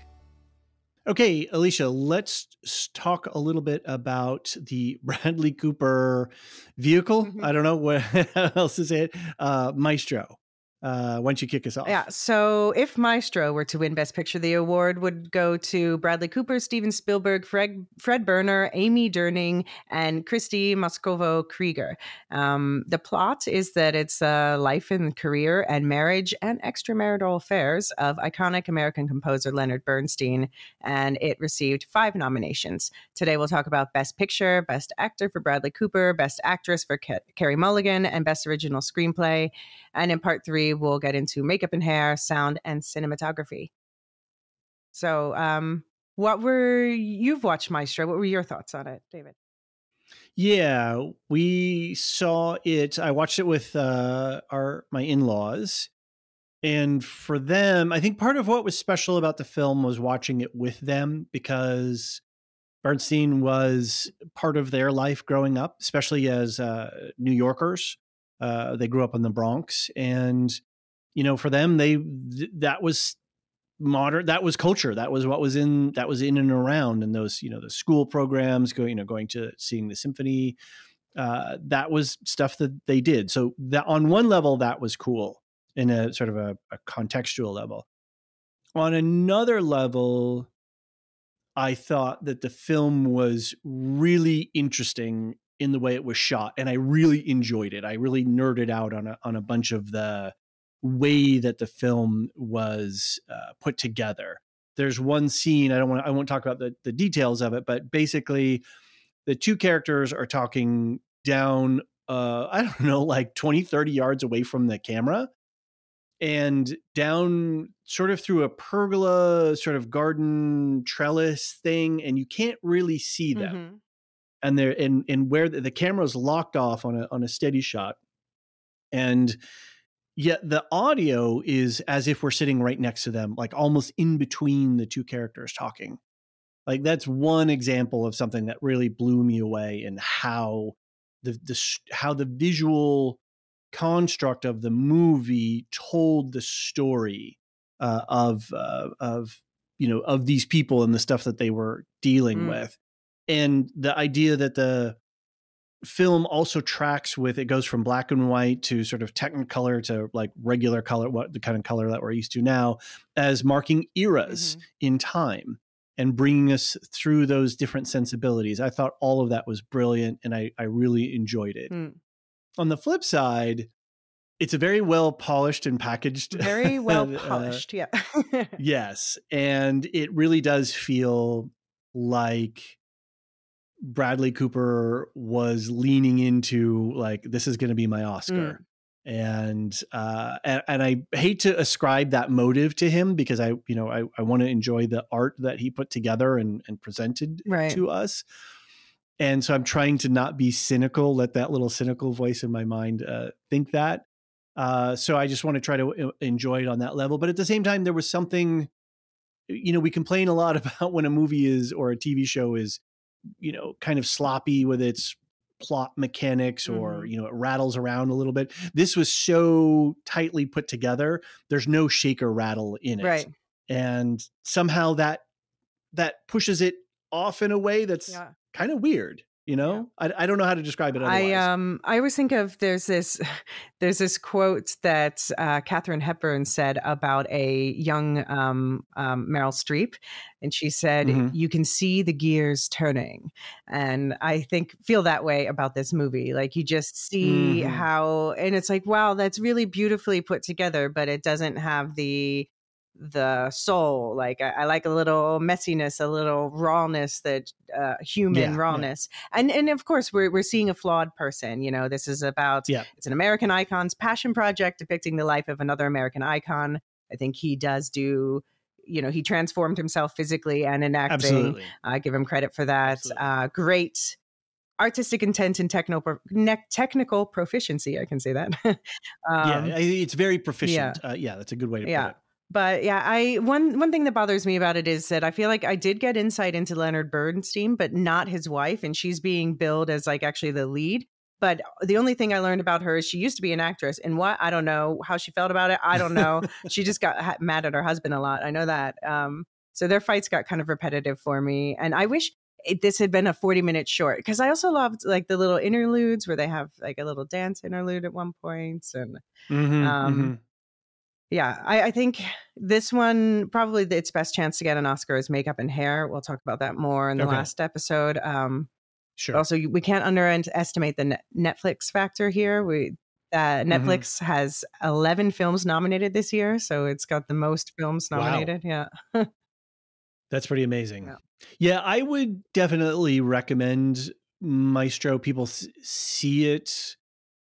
Uh, I think if you're of a culture and a time where um, Bernstein was is part of your growing up or or part of your life in in in what in in the cultural ground that he broke? It's definitely worth something seeing uh, if it's a great visual film but I, it's not a film that i'm going to run back and Right. and pick up again you know? I i saw it it was it was great. I i'm so glad it's out there but yeah i don't doesn't feel like it has that dynamic force right. it's, gonna, It's not like a sentimental favorite that I go back and think about. You know, Exactly. Exactly. Yeah. I'm, I, I, I thought about the film. The film stayed with me for three or four days Okay. after I Mhm. watched it. And then since then, I haven't thought about it once. right? um, yeah, but it's it's easy to watch and it's uh, I, the, it's beautiful cinematography. Would love some stills as yeah. Absolutely. Yeah. And, and great performances all around. And, and uh, again, looking at, um, the, the, that all successful people who, who really do change culture or are out saying something, they're not doing that alone. Mm-hmm. there are people in and around their lives who are an integral part of that. And to see into that was also, I think, very important to understand. And then to understand the fact that at that time and place, he could not be an out, you know, he could not be out as a gay man and live Right. fully in the in the way that and so there's a lot of painful compromises and Mhm. things that they had to go through as a family. And so I- guess uh, you know we're we're, we're still litigating the movie here, and I, I think that's maybe that's important because there's also this other level of this family drama Mm-hmm. of of what do you do when you've got this outsized personality, but also this outsized personality who's having to live in this box Right. and not being able to live uh, a, a truth about them, and and then dealing confronting with that truth and how that affects those relationships that you've had for all that time. So I think the film is I think the film works on that level as well. Yeah. Um, so next in line is a, it's a one that has a lot of people love because it has a lot of heart in it. Uh, is the holdovers, which Mm. ties with Maestro at five nominations. Um, the producer in this case is Mark Johnson, who last won for Rain Man in 1988. Wow. Yeah. Okay. And it's about a curmudgeonly private school teacher who gets stuck with quote unquote the holdovers, the students forced to stay behind during Christmas break. And he and the school cook, who recently lost her son, and a former student at the school, they find moments of bonding and joy with, uh, yeah, together through this holiday. And the five nominations are today we're going to talk about best picture best actor for paul giamatti best supporting actress for da'vine joy randolph and best original screenplay. And in part three we'll get into film editing. Um, so this one is it's like a modern dead poet society okay. it's uh right. it's so people like the retro prep school holiday vibes right. i mean it's it's considered a feel good story i'm like kind of um Do you would you put it in the same class of prep school like with Rushmore as well? I mean, it's not. kind of- A, it's not a comedy in the same way as Rushmore is like kind of a satire. No, no. Yeah, and it's this is more earnest. it, only in as much as a prep Yeah, school. Okay. yeah. Um, D- Da'Vine Joy Randolph is the biggest attention getter in discussions about this movie, and also she's like dominating award season. It's very likely she'll win. Um, Oh, really? Okay. and yeah, there's also there was some Alexander Payne controversy because Ro- Rose McGowan made some allegations against him, but that could detract from the movie. But honestly, it seems like people are ignoring it, um, okay. which yeah, I find a bit sad. But anyway, um, I find it myself. It was like a pleasant but meandering film. I like it, but Okay. I'm not pl- passionate about it. Uh, but there are a lot of people who it's a sentimental favorite of the year, including Gnarls from our Discord. Howdy, award show watching Philistines. This is Gnarls here, calling in to discuss two films being considered for Best Picture this year The Holdovers and Oppenheimer. First up, let's talk about The Holdovers. Directed by Alexander Payne, this Christmas themed coming of age tale, combined with a midlife finding yourself story, topped off with the character of Mary's standpoint, that grounds the story and illustrates how many of the problems the two central characters face are mostly of their own creation. The feeling of intimacy this film creates between the audience and these characters make it one of my favorites of the year. But the film I will be rooting for to win Best Picture is Oppenheimer, directed by Christopher Nolan. Where The Holdovers is intimate and heartwarming, Oppenheimer is aloof and existential. The grandiose philosophical themes raised by the film, chief amongst them are the consequences of technology and the ethics of loyalty, make this the most thought provoking and deep story told this past year. Uh, as far as other awards go, I would like to see Cillian Murphy and Robert Downey Jr. win uh, Best Actor and Best Supporting Actor for their roles in Oppenheimer and Da'Vine Joy Randolph win for be- uh, Best Supporting Actress for her role in The Holdovers. Oh, and before I go, I want to stump for Godzilla minus one. I really wish that Did that film was nominated for Best Picture as well, because the Academy has discriminated against radioactive lizards for far too long. Justice for radioactive lizards. Anyways, thanks for taking my call. Keep doing what y'all do, and I'll be listening. Bye. Thanks, Gnarls. That that was awesome. Uh, so we got his full spread there. We got Yeah. a I got a whole picture. So, Uh, does this uh, make you tempted to watch the holdovers? I think if my slate wasn't so full with uh, some of the stuff that we've got to do for television coverage, I definitely would throw it into my bin of, oh, you know, this might be a nice Friday night Mhm. watch or a nice Saturday night watch when I've got a, a little extra time and and catching up on things. Uh, I I don't know that I would see this in the theater. This to me feels very much like late, a. a yeah, yeah. Well, I think it was still playing Oh, not, it? not long ago at my, my local. Um, the Giamatti, like you know, he's kind of uh I don't know. He's got some sort of weird cult status Yeah. now as a as an actor, and I, I'm glad to see that he's gotten some a nomination, you Mhm. know, and, and some some recognition. He's a uh, strong contender in a strong category. absolutely. So yeah, I think it's yeah for me not a film that I would necessarily rush out to see, but I should you know it's one of those movies that I should watch. and then the question is, is will I ever get around to? Well, if you do your best it. picture 10 project this year, then. um, yeah. So, yeah, I mean, I shared my feelings about it, and I I agree with Gnarls that Oppenheimer's aloof, which is maybe why I don't respond to it as much. Um, I do mm-hmm. like films with heart, and this one, yeah, this one satisfies but doesn't blow me out of the water in this one. But I do think Gnarls is likely to get his wish on the acting nominations. Cillian, RDJ, and Dev- Da'Vine are all likely to win. Um, so if you want to cool. see this yourself, it is on Peacock, the streamer that David doesn't have in the US, and uh, video on demand as well. Very cool. Uh, which brings us to a film that David you have seen, and I know you like very much, yep.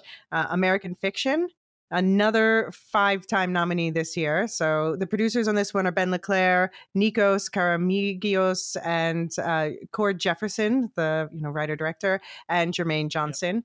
And the plot is it's about a university professor angry that his work is being treated differently due to his skin tone, invents a ghettoized character caricature of an alter ego to turn his next book into a bestseller. Um, so the five nominations today we'll talk about Best Picture, Best Actor for Jeffrey Wright, Best Supporting Actor for Sterling K. Brown, and Best Adapted Screenplay. And in part three, we'll get into score. Yeah, so we got to see this. We got well. We'll talk about it in the interview. We've got an interview with uh, Ron Dawson, and uh, I'll talk a little bit about that when we're in the interview. But we got to go see it with some friends. We really enjoyed it. We all had, again, like Barbie, we came out of the theater laughing and feeling uh, positive and good at the same time of like thinking about things and being like, oh yeah, like that's something that we should be paying attention to, or we should be having conversations about, or we should be changing in some way, and not in a way of of a heaviness, but of a I, I don't know. It just it left such a warm glow after the film, um, and and I just love the fact that it could work on multiple levels. I heard a number of interviews with Cord Jefferson on various podcasts, sounds like a, a great guy, and I'm really excited yeah. for him for his career. I'm definitely curious about everything he does after this. Yeah. Yeah. All right. So let's uh, listen to the interview. Ron Dawson, welcome to the Lorehounds. So happy to have you here talking about some Oscars. Thanks for having me, David. And nice to meet you, Elysia. Yeah, great to meet you. Very excited to have you on. We were kicking around like different people we wanted to talk to, and I was like, I got to talk to Ron. We got to get him on the podcast somewhere. so, uh, you you said you were interested in talking about American Fiction, so that's great. It's such a good film. I really had a good time. Just really quick, since you're a little bit of a new voice with us on, on Lorehounds, do you want to just give everyone just a, a couple of quick biography bullet points about you? Yeah, yeah. I, I've been podcasting, blogging in the film and video world for over two decades. Uh, I have a podcast that's still online called Radio Film School. I call it uh, essentially This American Life for Filmmakers. I did that a few years ago. Very cool. I am currently by day, I'm a content marketer for a tech company. Um, by night, so to speak, I make a lot of TikToks about about faith, religion, deconstruction, and I wrote a satirical memoir, which is why American fiction really relates to me about right. my journey as a black man. If you can't tell by my voice, I am black. Um, uh, I don't have that, you know. Lou, I wish I had that Lou Rawls or.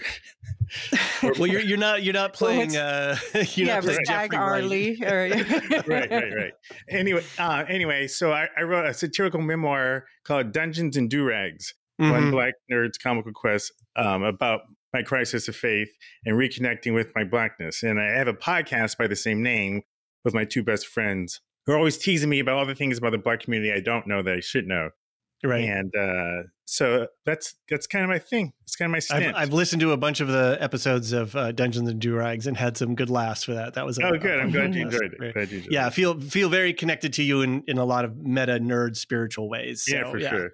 Absolutely. And I'm online everywhere. It's just Blurred Runner. But okay. uh, blurredrunner.com takes me to all the all the socials and everything. So awesome. Uh, Elysia, we're here to talk about American fiction. Do you want to do a little uh, setup? Yeah, so this is uh, based on the 2001 novel Erasure by Percival Everett and just borrowing this recap from Wikipedia and embellishing, it follows a frustrated novelist slash professor, uh, Dr. Thelonious Monk Ellison, who writes an outlandish satire of stereotypical black books under the fake identity Stagg R. Leigh, only for it to be mistaken by the liberal elite for serious literature and published to both high sales and critical uh, praise. So um, it was written and directed by Cord Jefferson, and this is his first film. His background is in journalism, and then he transitioned into TV writing, and he's worked on uh, a bunch of top shows like The Good Place and Station Eleven, and you know really impressive resume. The Watchmen. Um, the Watchmen. The Watchmen, sure. yeah. yeah. Mm-hmm. Master and None. Yeah, he has quite yeah. pedigree. This adapted screenplay. He was a surprise winner at the BAFTAs. Uh, so this means that this film's like picking up a little bit of steam going into the Oscars. Um, so it de- debuted at Toronto, the film festival, and it won the People's Choice Award there. And it's like been nominated for a slew of awards since, and it's now nominated for five Oscars: Best Picture, Best Actor for Jeffrey Wright, Best Supporting Actor for Sterling K. Brown, Best Adapted Screenplay, and Best Original Score. And uh, yeah, it was originally given a limited release and only went wide after the Oscar nomination. So just showing you the Oscars are still relevant. And yeah, the all star cast is is ridiculous. Um, yeah, the cast is crazy. Yeah, yeah, we've got like Tracee Ellis Ross, Issa Rae, John Ortiz, Erika Alexander, Leslie Uggams, Adam Brody, and Keith David, amongst others. But yeah, Ron, since this is one that you were particularly interested in talking about, obviously you have a personal connection with it. What do you think yeah. makes this Oscar special? I think what I love about this movie is obviously being a, a, satirist myself. I'm a huge fan of satire, especially satire in film. And when it's done right and when it's done well, it really makes you have tough conversations. And what I mm-hmm. really particularly love about American fiction is that it satirizes obviously the liberal elite. The the sort of like the white liberals in this movie are so funny in terms of their self Yes, we will enjoy it on Long Island. I mean, mm-hmm. I mean, that was a perfect. Right, right. It's such line. an important film, and how they find, you know, a book about the struggles of the black man to be important. And but at the same time, it pokes fun at bougie black folk, right? Like mm-hmm. it, it in a way that is actually I think he does a good balance of showing because it's apparent, and this is non-spoilery, right? Yeah. Not right. there's a lot of huge spoilers in the movie, but it's apparent in the movie that Monk comes from a wealthy family. I mean, he mm-hmm. has a, woman Thelonious monk. Right right right. And and so they have a beach house they have a number of houses. So he grew up with wealth so he grew up around bougie black folk in a sense. But you can tell the relationship he has with the person who has raised them um, who has been sort of like their house assistant for years is is like a member of their family. The relationship he has with his siblings with his sister in particular is strong but he does have this sense of uh, his own sense of self importance. And I think the points he makes in the movie are good. This idea that the only kind of black stories that people can find and take seriously are the stories where we're drug dealers and we're pimps and or we speak in ebonics. And he wants to write these stories that have nothing to do with that right. version of Black America and they're not quote unquote black stories, so people aren't as popular. But without giving too much away, he has this interaction with Issa Rae's character, who is a popular black author, and her books are more mm-hmm. quote unquote stereotypically black.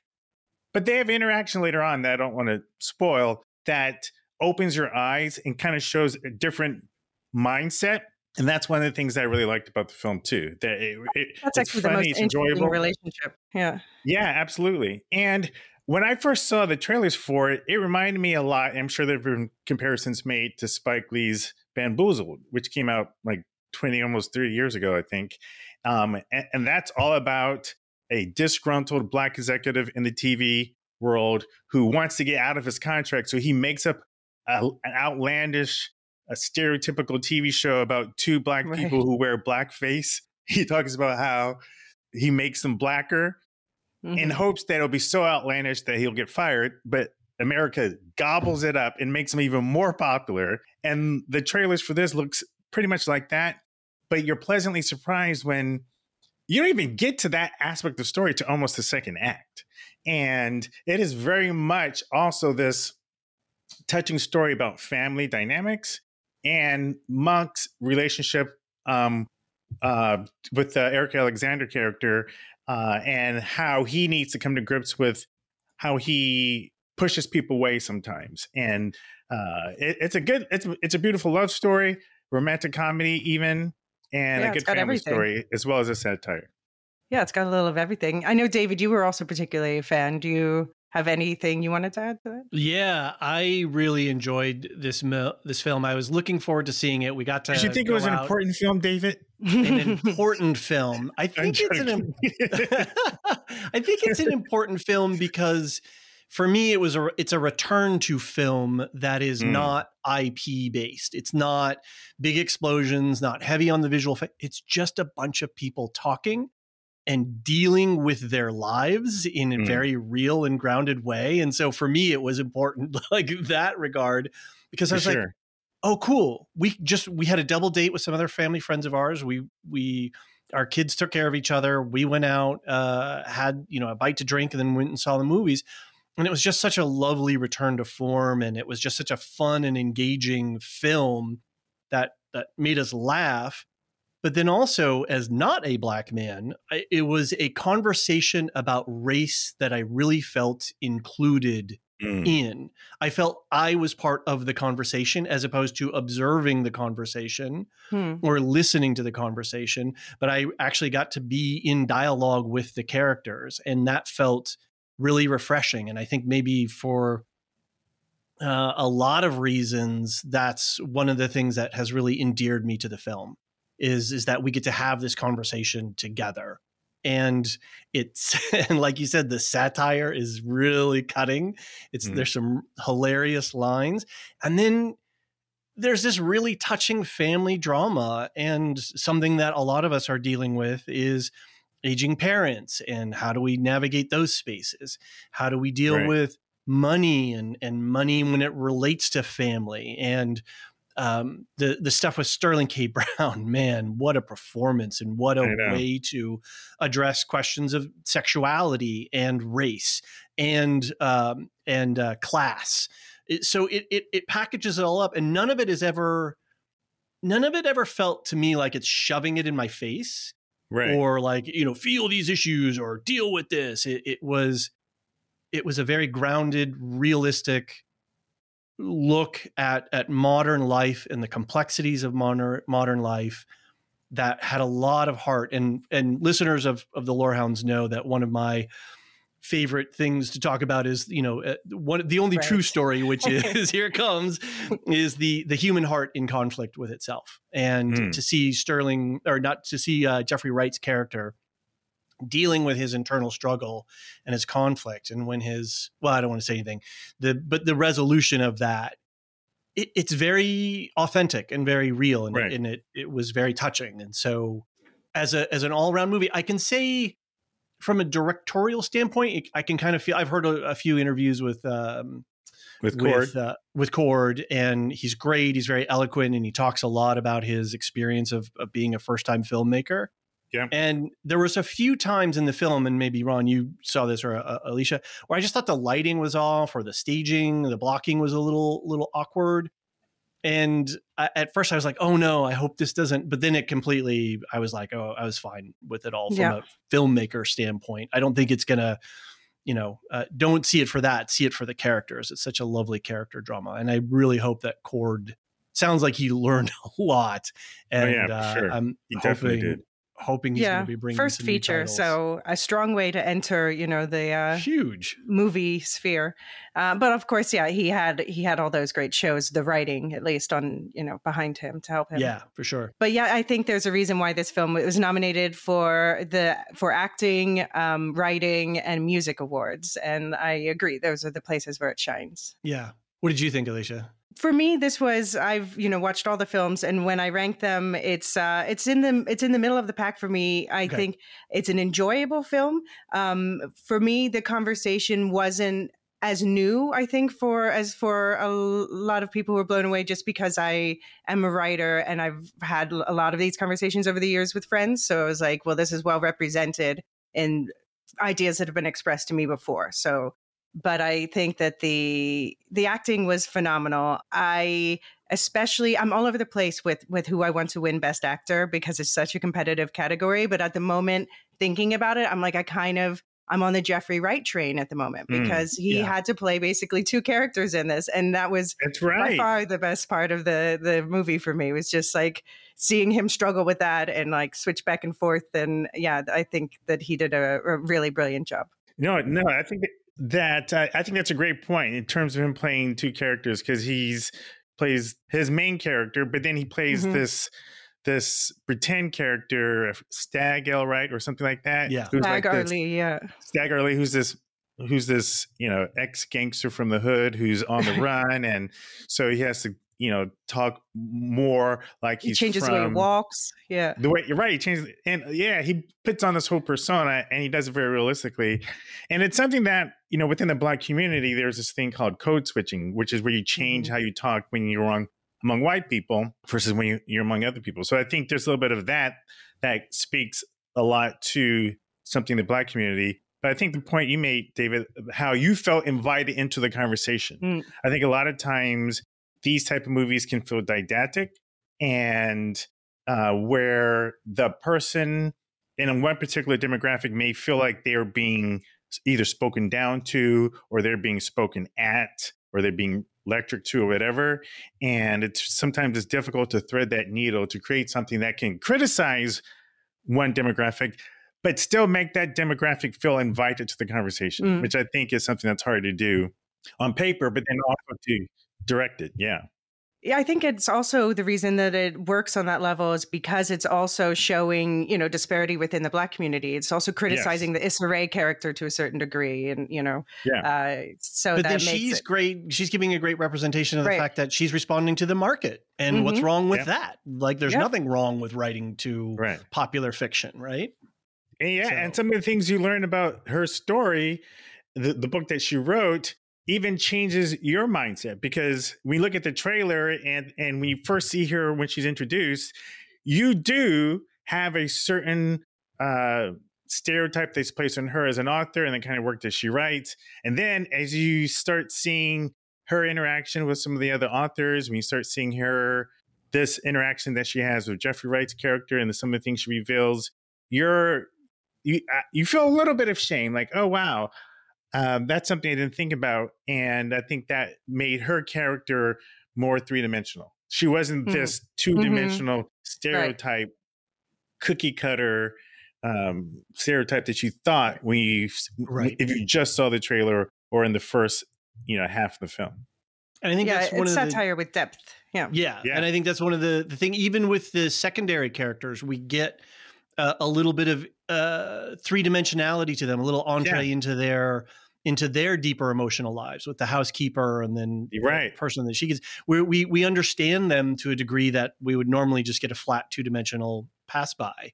Yeah, And so the whole point. movie just un- keeps unfolding in that way, kind of like a little origami structure. You're like, oh wow, oh oh wow, oh oh wow, you know, and you just keep Mm-hmm. discovering these little things in it. They keep rolling out different stuff. So yeah, I I really you know on the question of what Oscars that it's going for, I, it's hard for me to comment necessarily on the best picture or the best actor Mhm. um, because it is it's tough and there's a, there's a lot going on and I'm just not as a, a filmy in in that regard. But gosh, Sterling K. Brown, Hmm. that would be great for him to to win an Oscar for sure. Right. And it would be great for an adapted screenplay because that would just land right on Cord's, um, but you know, for what he's done.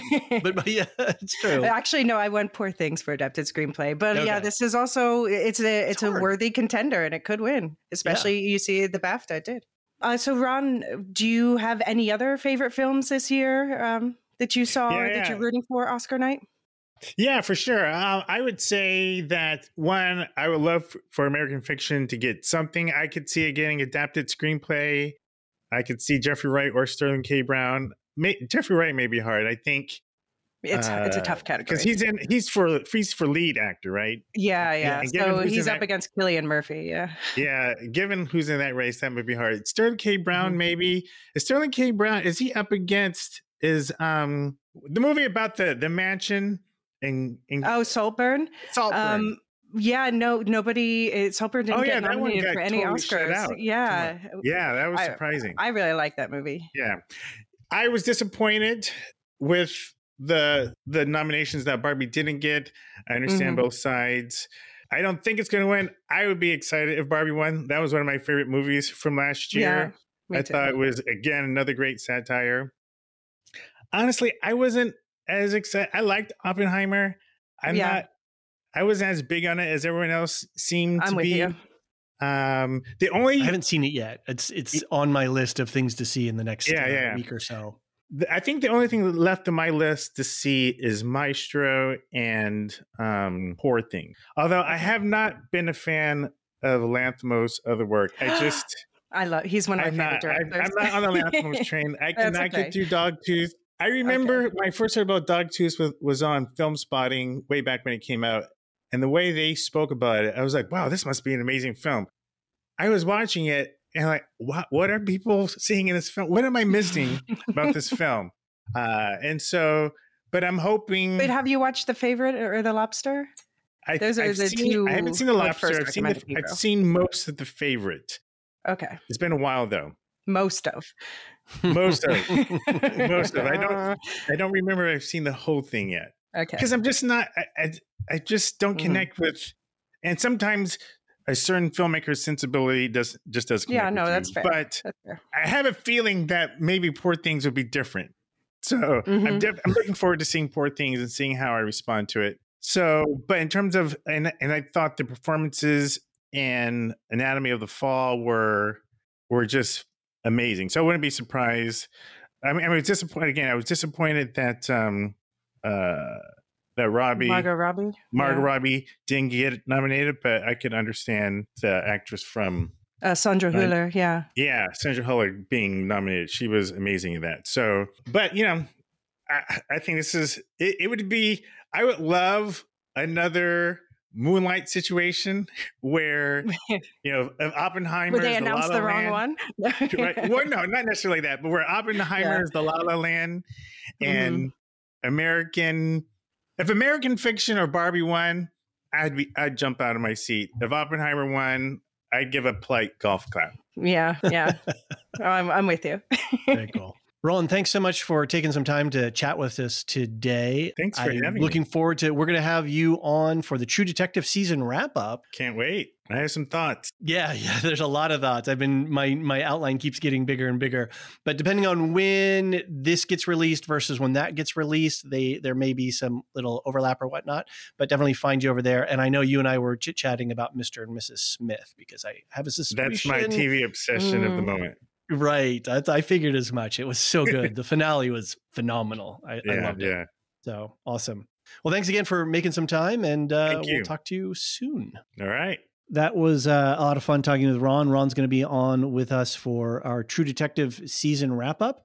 And I think we're going to uh, maybe, I might be able to get a chance to talk with him about Mr. and Mrs. Smith, which Nice. is uh, a really fun show. So, what did you uh, what did you think of of this outside of the the interview comments? Um, yeah, I mean, I, I think, you know, we talked about the, there's relatively nuanced commentary uh, on expectations based on race. Um, and I think that it's, they, they do a good job of, of, of representing that this isn't a, black or white issue, ha ha ha, but you know, it's not, Yeah. um, this is th- there's a, a spectrum of human experience and it's Mhm. easy for us to forget that because it's easier to think about put things in boxes you know it's less Right. cognitive load on our brains um, and this Yeah, is right, right. this film challenges that and i appreciate it for that for sure and also yeah there's dark humor but it's really more of a drama I, which i didn't expect going in um, but Mhm. like i said in the interview jeffrey wright's dual performance blew me away and he's now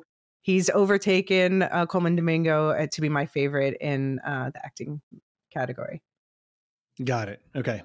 I think for for a first time out to get nominated is great, and then whether it, brings home anything, we'll we'll see. But yeah, it'd be great to see um uh Jeffrey Wright. He's been such a, a yeoman, you know, he's just been in so many he's just he delivers solid performances wherever he shows up. He's really professional, a real professional and and it's great to see him get a nod. Yeah. you know, and and to see something, um, you know, hopefully for him. Yeah, so right. you can watch that one if you want to see it yourself on video on demand, and eventually it'll land on Prime. sounds good. All right, what is next? Another one, five nominations, popular number this year. This is one Okay. that I I think a lot of our listeners might might just be starting to hear about now. It's uh only yeah. I am all yeah the same. Yeah, I didn't really hear about it until Right. this. yeah so it's it's stuff. called the zone of interest and uh, pr- uh, the award for best picture would go to james wilson who's most famous for producing dances with wolves the bodyguard. Um, and although it's a jonathan glazer production he's the director. Um, the plot is that we experience the perspective of a, the real life Höss family the father of which ran auschwitz and designed the heartbreakingly efficient gas chambers uh, which you see in the film. They're not used well and okay no spoilers. Uh their house is but it's yeah you no their house is separated from the camp by this high wall and so we see the family going about their Mhm. days and they're lounging in their lush gardens and paddling in the river and we only get like the flashes of violence going on in the camp um and the terror responses to it drifting over the wall in the form of background sounds and then we see this the smokestack light up at night.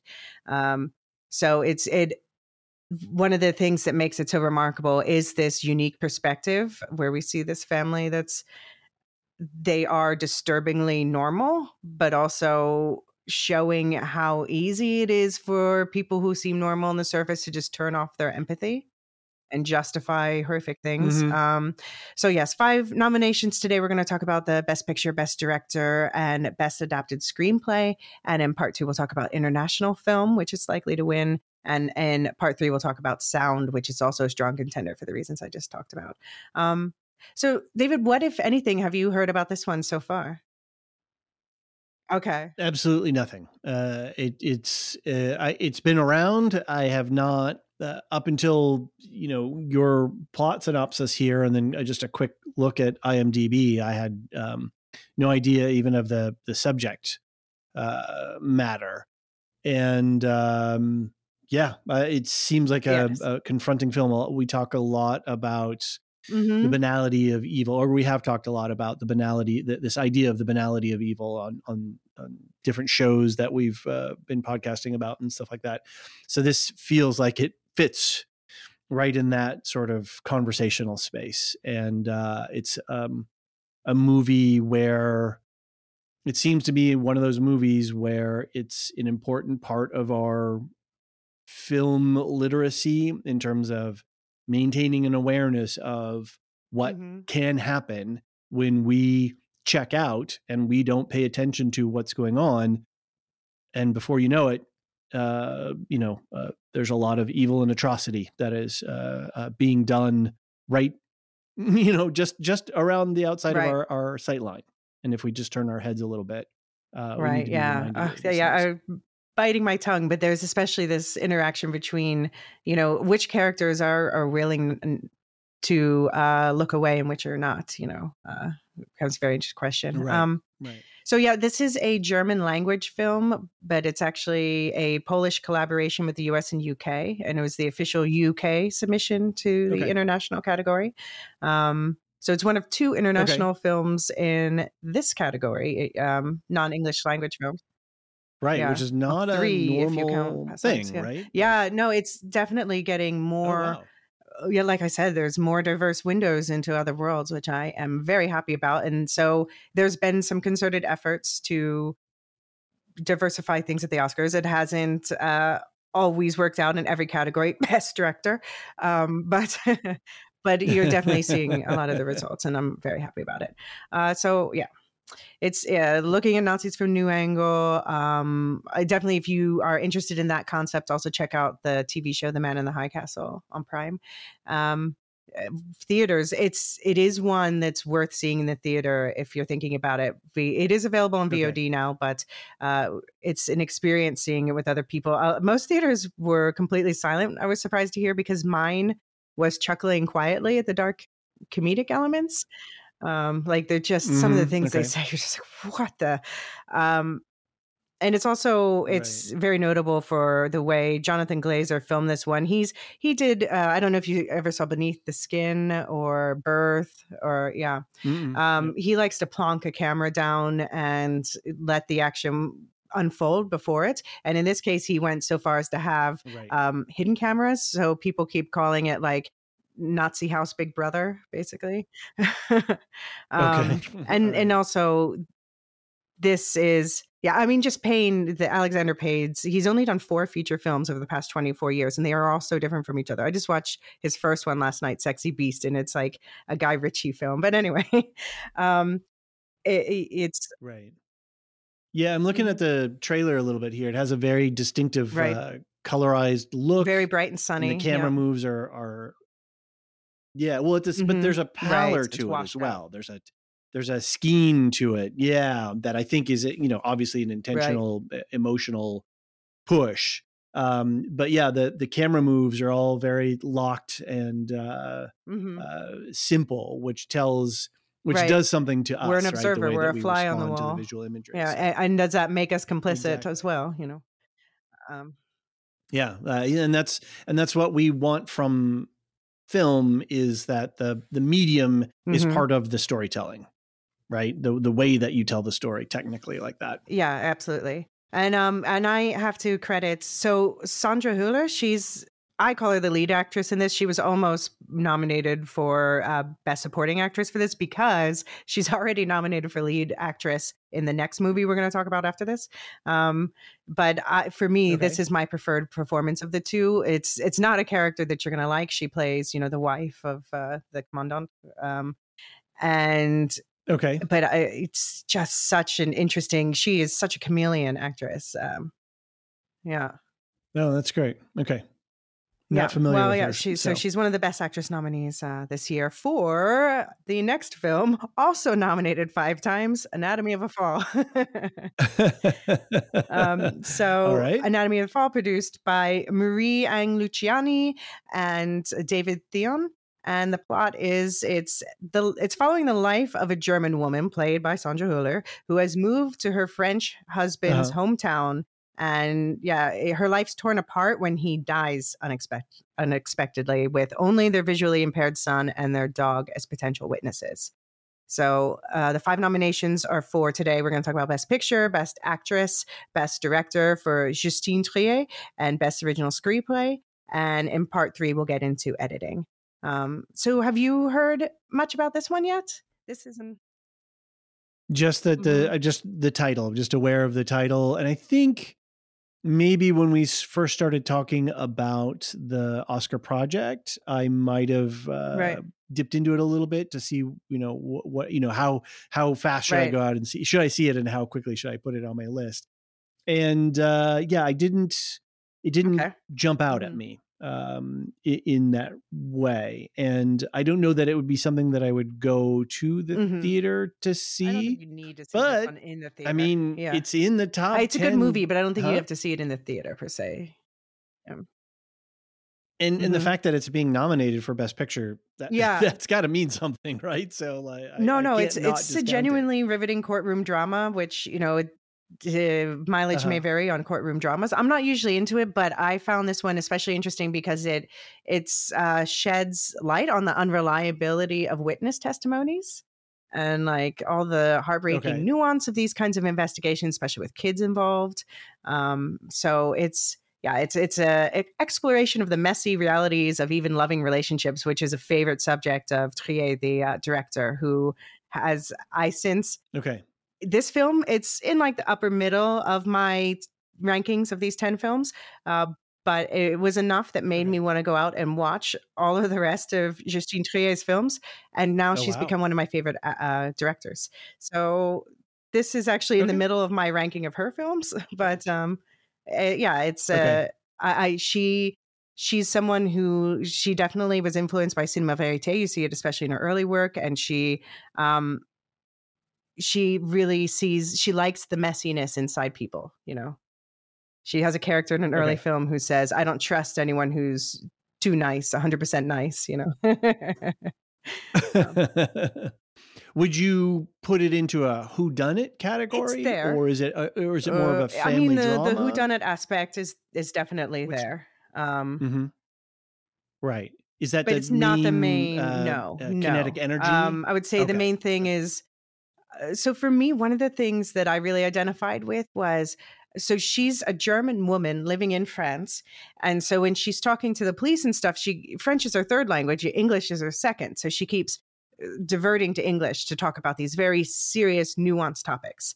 And um, they keep, you Sure. know, they're like, en français, s'il vous plaît. And I, and I feel for her so much, you know, that you're right. you're you're struggling you're trying to defend yourself you're trying to explain your entire life stuff that you know wouldn't otherwise be part any of anybody's business um in your third language Right. uh yeah Right, right. Which in a language Right. which has nuance and uh, shades of meanings and things like that. So as all languages do, but yeah, you know, with, with Yeah. French definitely. yeah so this one yeah Right. this one's half in Cool. english um so it's uh, it does make it accessible to a wider audience uh it's i have to say the prosecuting lawyer is one of the most punchable villains of the year and but the real star of the marketing campaign is Messi the dog so he's he's been showing up at luncheons and stuff and uh um he, he could Oh, funny. actually do a lot of good for for this film's chances uh yeah Uh, um Fair enough.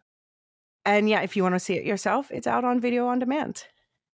Which which brings Okay. us to one of good. my top two, probably tied for first films of the year. I may have mentioned it once or twice before. it's a little film with a lot of heart, Past Lives. So it's produced by uh, David Hinojosa, Christine Vachon, and Pamela Koffler. And um, Mhm. it's about it follows the life of a woman who moved from Korea to Canada as a girl and then later to New York City, and especially where her life intersects with the two most significant men in it. And it sadly only got two nominations, deserves all the nominations. Um, but so we'll talk about both today Best Picture and Best Original Screenplay.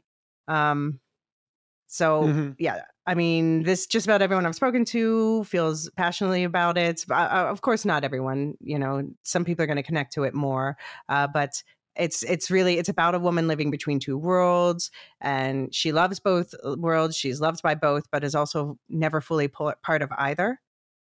So that's really rung a bell. A lot of people who live, uh, you know, live their lives that same way. It'll definitely connect with you um, and fill you with cleansing tears as you experience how beautiful different kinds of love can be. um, yeah, but it's not really sad as much as it is cathartic and like just beautifully human. So it's an American film, but Okay. half in Korean. So uh, yeah, uh, love the increasing representation of Korean American film at the Oscars. So pouring one out for Minari with Steven Yeun, who should have won international in 2021. And I know someone else who mm-hmm. feels the same way is Paulo of the Death Racers podcast. All right, let's listen to Paulo. Hey Elysia, hey Ho- Lorehound listeners. My name is Paulo, and I'm the host of the Oscars Death Race podcast, the show where I try to watch all the Oscar nominees or die trying. This is my fifth year doing the Oscars Death Race, and I'm here to talk about Past Lives and why this is arguably the best film of the year for me. Mild spoilers for the film ahead. So, first off, looking at the film on just its own merits, uh, for its feature directorial debut, Celine Song knocks out of the park. As is typical for first time indie films, it's relatively small in scope and relatively intimate. Um, there really are only three characters, with the bulk of the so called drama being an exploration of their inner emotions and feelings and how they relate to each other over time. It was pitched to me as though it was a K drama, but with more Western sensibilities, which, by the way, is how I was able to convince my wife, uh, an avid consumer of all things Korean, uh, to watch it with me. Um, however, rather than leaning into potentially tropey space of melodrama with a former love coming to quote unquote rescue the female main character from her current partner, uh, it instead explores the ideas of what could have been without devaluing the real lived experience that its characters are going through. Uh, there's so much depth to explore in that concept alone, and Celine Song does so much with so little in her screenplay to really convey that question and raise questions within the audience that it's really a sight to behold.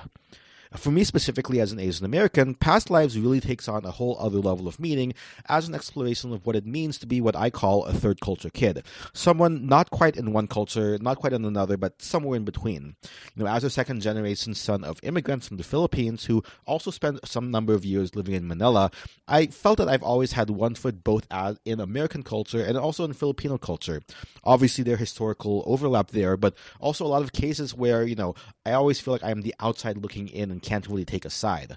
Um, you know, for example, the scene where Greta Lee this describes Teo Yoo's character as just so Korean, but she doesn't quite have the words to elaborate on what exactly that means. Uh, is something that I felt before. Uh, similarly, that mirrors how later, uh, like shortly after, John Magaro's character tells Greta's character that he catches her sleep talking in Korean, and he knows that there's a part of her that he's never really going to fully understand.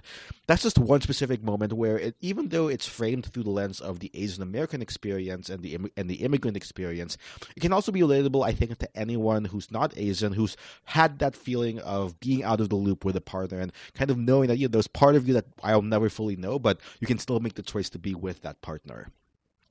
You know, I started the Death Race five years ago when I wanted to watch all the other films to make sure that Parasite really was deserving of being Best Picture winner.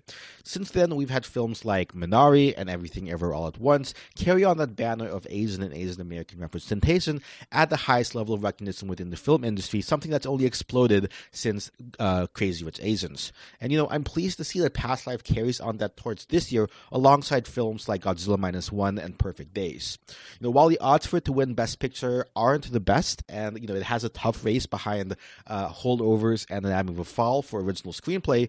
For me, it absolutely is one of the defining films of 2023, and definitely worth seeing, both for the first time if you've never seen it before, and for yet another time if you already wow. have. Have we That's, uh, convinced quite you the to watch endorsement. it? Thanks, Paulo. Yes, absolutely. This is going way up on my list. Uh, definitely going to talk to my spouse and uh, try to get this into our rotation. We just finished Monsieur Spade uh, on uh, AMC, and that was a, a, lot of fun. And so we've got a little little zo- little gap. I think I can I can get this one in there really quick. Uh, did you see yeah. Pachinko yeah. on Apple TV a couple of years ago? Would you put it in that vibe category um, of that? I mean, this bit? is more, yeah. I mean, this I is more modern, um, but it is it is Okay. wistful in that Sure, way. sure. It's wistful, yeah. Um, but Okay. it's Pachinko. I guess did I cry during Pachinko? I don't know, but this one, like, yeah, I, did, I never cried during Pachinko, but I was Right. constantly on the verge. right. of- yeah, I guess I, I would I would know, put it in the same way, and of course, Pachinko is also Okay. it's uh Korean Japanese perspective in that case, so it is about you know the Yeah. Korean experience Yeah. elsewhere, but a, a different complicated relationship. Anyway, um, but yeah, I just to quote myself on Twitter, like I just so I, I the first time right after I saw it, I said it filled my heart until it cracked and memories spilled out. And then four months later, I posted. Sometimes I'm just sitting there trying to do admin or whatever, and I think about the movie Past Lives, and it fills my heart with love and ache, and my eyes with warm tears, and then normal life resumes. So, so obviously, this film left. I mean, I don't want to oversell it because not obvious. Nobody's ever going to always respond to a film in the same way, but uh, Sure. this yeah. for me is, and Yeah. many others is a really meaningful film. when we look at the when we look at the lineup of all the the films that we have here, there are some serious films that are Mhm. really examining the human experience to just to, you know give it a broadest category. But Killers looks at things, Poor Things, American Fiction, Past Lives, Barbie. All of this stuff are are very cutting examinations. Uh, you know that that peer into they they you know these other films that I have not seen yet Right. sounds like they're just peering into our souls and that's i I don't know i, I kind of feel good about this year's oscars in in that regard Mhm. for for the top 10 it's not a lot of the, the every single film seems Right. like it's saying something and it's trying to move I think they're all worthy nominees, even Oppenheimer. right very cool yeah past lives is is going up there because i i definitely am in for that uh vibe that kind of vibe of a movie and i do really appreciate a lot of what's coming out of uh out of korea in terms of entertainment i've got some Mhm. train to busan was amazing the kingdom was those are two Yeah. z- zombie related ones Korean horror is Uh, there are others, kiss. but Yeah, absolutely. So uh, it's it's really awesome to uh, yeah, see well, like a Best yeah, Picture I mean, nominee. um, Yeah. I and of course, uh, Bong Joon Ho's um, Parasite won for uh, a few years Sure. ago. But Yeah. I do think that, that it's travesty. This wasn't right. nominated for directing for Celine Song and acting for Greta Lee, Teo uh, Yoo, and John Magaro. And um, I thought it was also one of the low key best uses of sound in film this year. So I would have liked to see in that category. But Okay. yeah, that's not going to win Best Picture. Probably not. It, this could be a dark horse just because of the sentimental attachment many people have to it. But I wanted to win Best Original Screenplay or we riot. and yeah, if you want to see it yourself, Whereas fiction is a best adapted, right? right. this is So they're not up original. against each other, Okay. right? Um, Cool. But uh, you can see right. it yourself Sounds on video on demand. And that was that was the last of the Okay. top ten. Uh, do you have? Yeah. That's a lot. There's some. There's some really. it's a strong, strong. Do you have anyone you're rooting for? Uh, I can definitely. Um, no. Well, it's it's hard to say. I don't think American fiction rises to the level of a best. I think um, I I would guess that it's going to be. I, I would pull for Barbie or Oppenheimer probably. And again, I haven't seen um, Oppenheimer yet, uh, but from it's pretty solid across the board. So yeah, I don't know. Those those two feel like uh, a good, uh, you know, a Barbenheimer Oscars would uh, Yeah. seem to make sense. Yeah, and, and I just have to shout out some other great movies you might want to check out that just missed the boat. uh, What would have been were the nominees also Saltburn, May December, which did get um, uh, at least one nomination. Uh, All of Us Strangers, Spider Verse, which of course was nominated in animation, and I know others would say The Color Purple, The Iron Claw, which I haven't gotten to see yet, Origin, Same, and Air, uh, the Nike story one. So those are all. It's been a good year for film. Um, Yeah, yeah. Feels like we're back. Feels like film is back. All right, cool. Well, let's take a little break. And then when we come back, we can talk about some of the other headliner awards.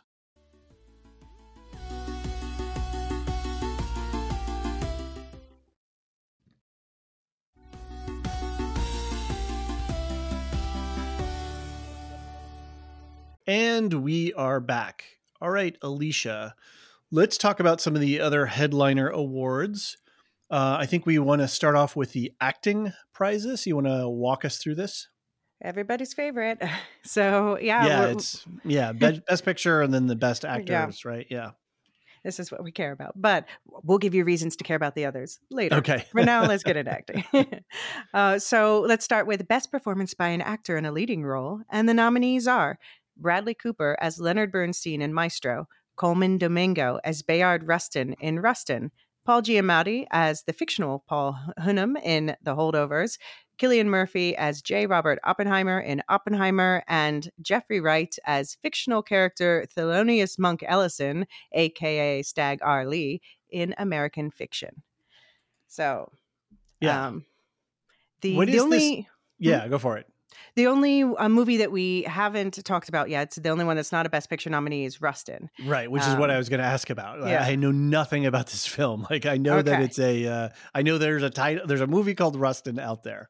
Right. Uh, on Netflix, so easy to watch if you want. And this is the only th- um, thing that it was nominated for. It was directed by George C. Wolfe from a screenplay by Julian Breece and Dustin Lance, Black. And it's about Bayard Rustin, who was he was one of the most important civil rights um, organizers in yeah the movement. He's one of the main people who was behind figures like Martin Luther King Jr. But he was repeatedly pushed out of the movement, and his legacy was all but erased because he was gay. Okay. Um, he was also a Quaker with uh, past ties to communism, but it was mostly the gay thing that's uh, caused trouble for him in the 60s okay. because he lived out and openly. You know, he was like, I'm going to live my life.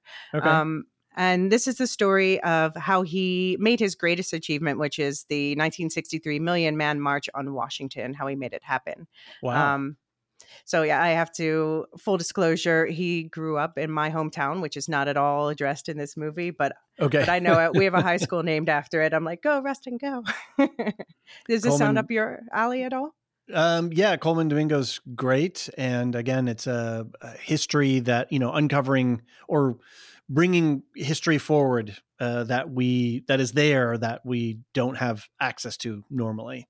And uh, yeah, I I've never I, I know nothing about. Yeah, most people Rustin. don't. I wouldn't if I wouldn't if he weren't from my hometown, you know, because Right. it's not someone who gets talked about. Um, but yeah, Colman Domingo, he dissolves into the role. So before I switched allegiances to Jeffrey Wright, Colman Domingo was my pick for this category. um, it's just Very like good. everything from the voice to the mannerisms, and it's it's especially interesting because we can contrast it with he Colman Domingo was also in The Color Purple and played a very different character there, so Okay. it shows how diverse he is. If the Kang rumors end up coming true, um, Yeah, Interesting. I- so this is a, a tough category. Uh, I, I again, I haven't seen uh, Oppenheimer, so but I I can see Cillian Murphy, you know, bringing it forward. Yeah. Um, I don't know Yeah. that Giamatti's is gonna rise. Again, I haven't seen that one either, but I don't know that that's gonna rise uh, high enough up. I mean, yeah, it, it's it's a tough one. Um, so just uh, sorry, I just have to give a just a little more love to Rustin. Okay. Um, so I just have to say that it's it if you are interested in watching it, it's like jaunty and high energy. I find it to be, okay. but I have to also quote um, NS Rising from the AODR Discord, the Academy of Death Racers Discord, um, who says, "As someone who used to work in nonprofit logistics, I loved that movie for being so hyper specific in details for the march. LOL, like yes, babe, you picked those right sandwiches." and it, it was great. It shows you how much goes into it and why they needed a man like him, even though they found his lifestyle distasteful. Um, Got it. yeah, and uh, also fun fact: best supporting actress lead fave uh, D- Da'Vine Joy Randolph also shows up as Mahalia Jackson and sings like the woman can sing. Wow. so okay. uh, worth checking out for that. But yeah, Okay. Tough category. A lot of biopic love here. Yeah. Could be anybody's game, but if you're placing bets, Cillian Murphy is your safest bet. Right. Um, no Leonardo DiCaprio, but he's been himself loudly camp- campaigning for Lily Gladstone instead. And Okay. yeah, all- Barry Keoghan for Saltburn, Andrew Scott for All of Us Strangers, Zac Efron for The Iron Claw are also the super strong, uh, potentially considered snubs for this category this year. Okay. All right. Turning our attention to the actresses, uh, the nominees are Annette Bening as Diana Nyad in Nyad, Lily Gladstone as Mollie Burkhart in Killers of the Flower Moon, Sandra Hüller as uh, fictional character Sandra Voyter in Anatomy of a Fall, Carey Mulligan as Felicia Montealegre in Ma- Maestro, and Emma Stone as the fictional Bella Baxter in Poor Things. Um, Okay. and Do you know anything about Nyad? Nothing. Again, another one I had no. It's another no biopic. idea.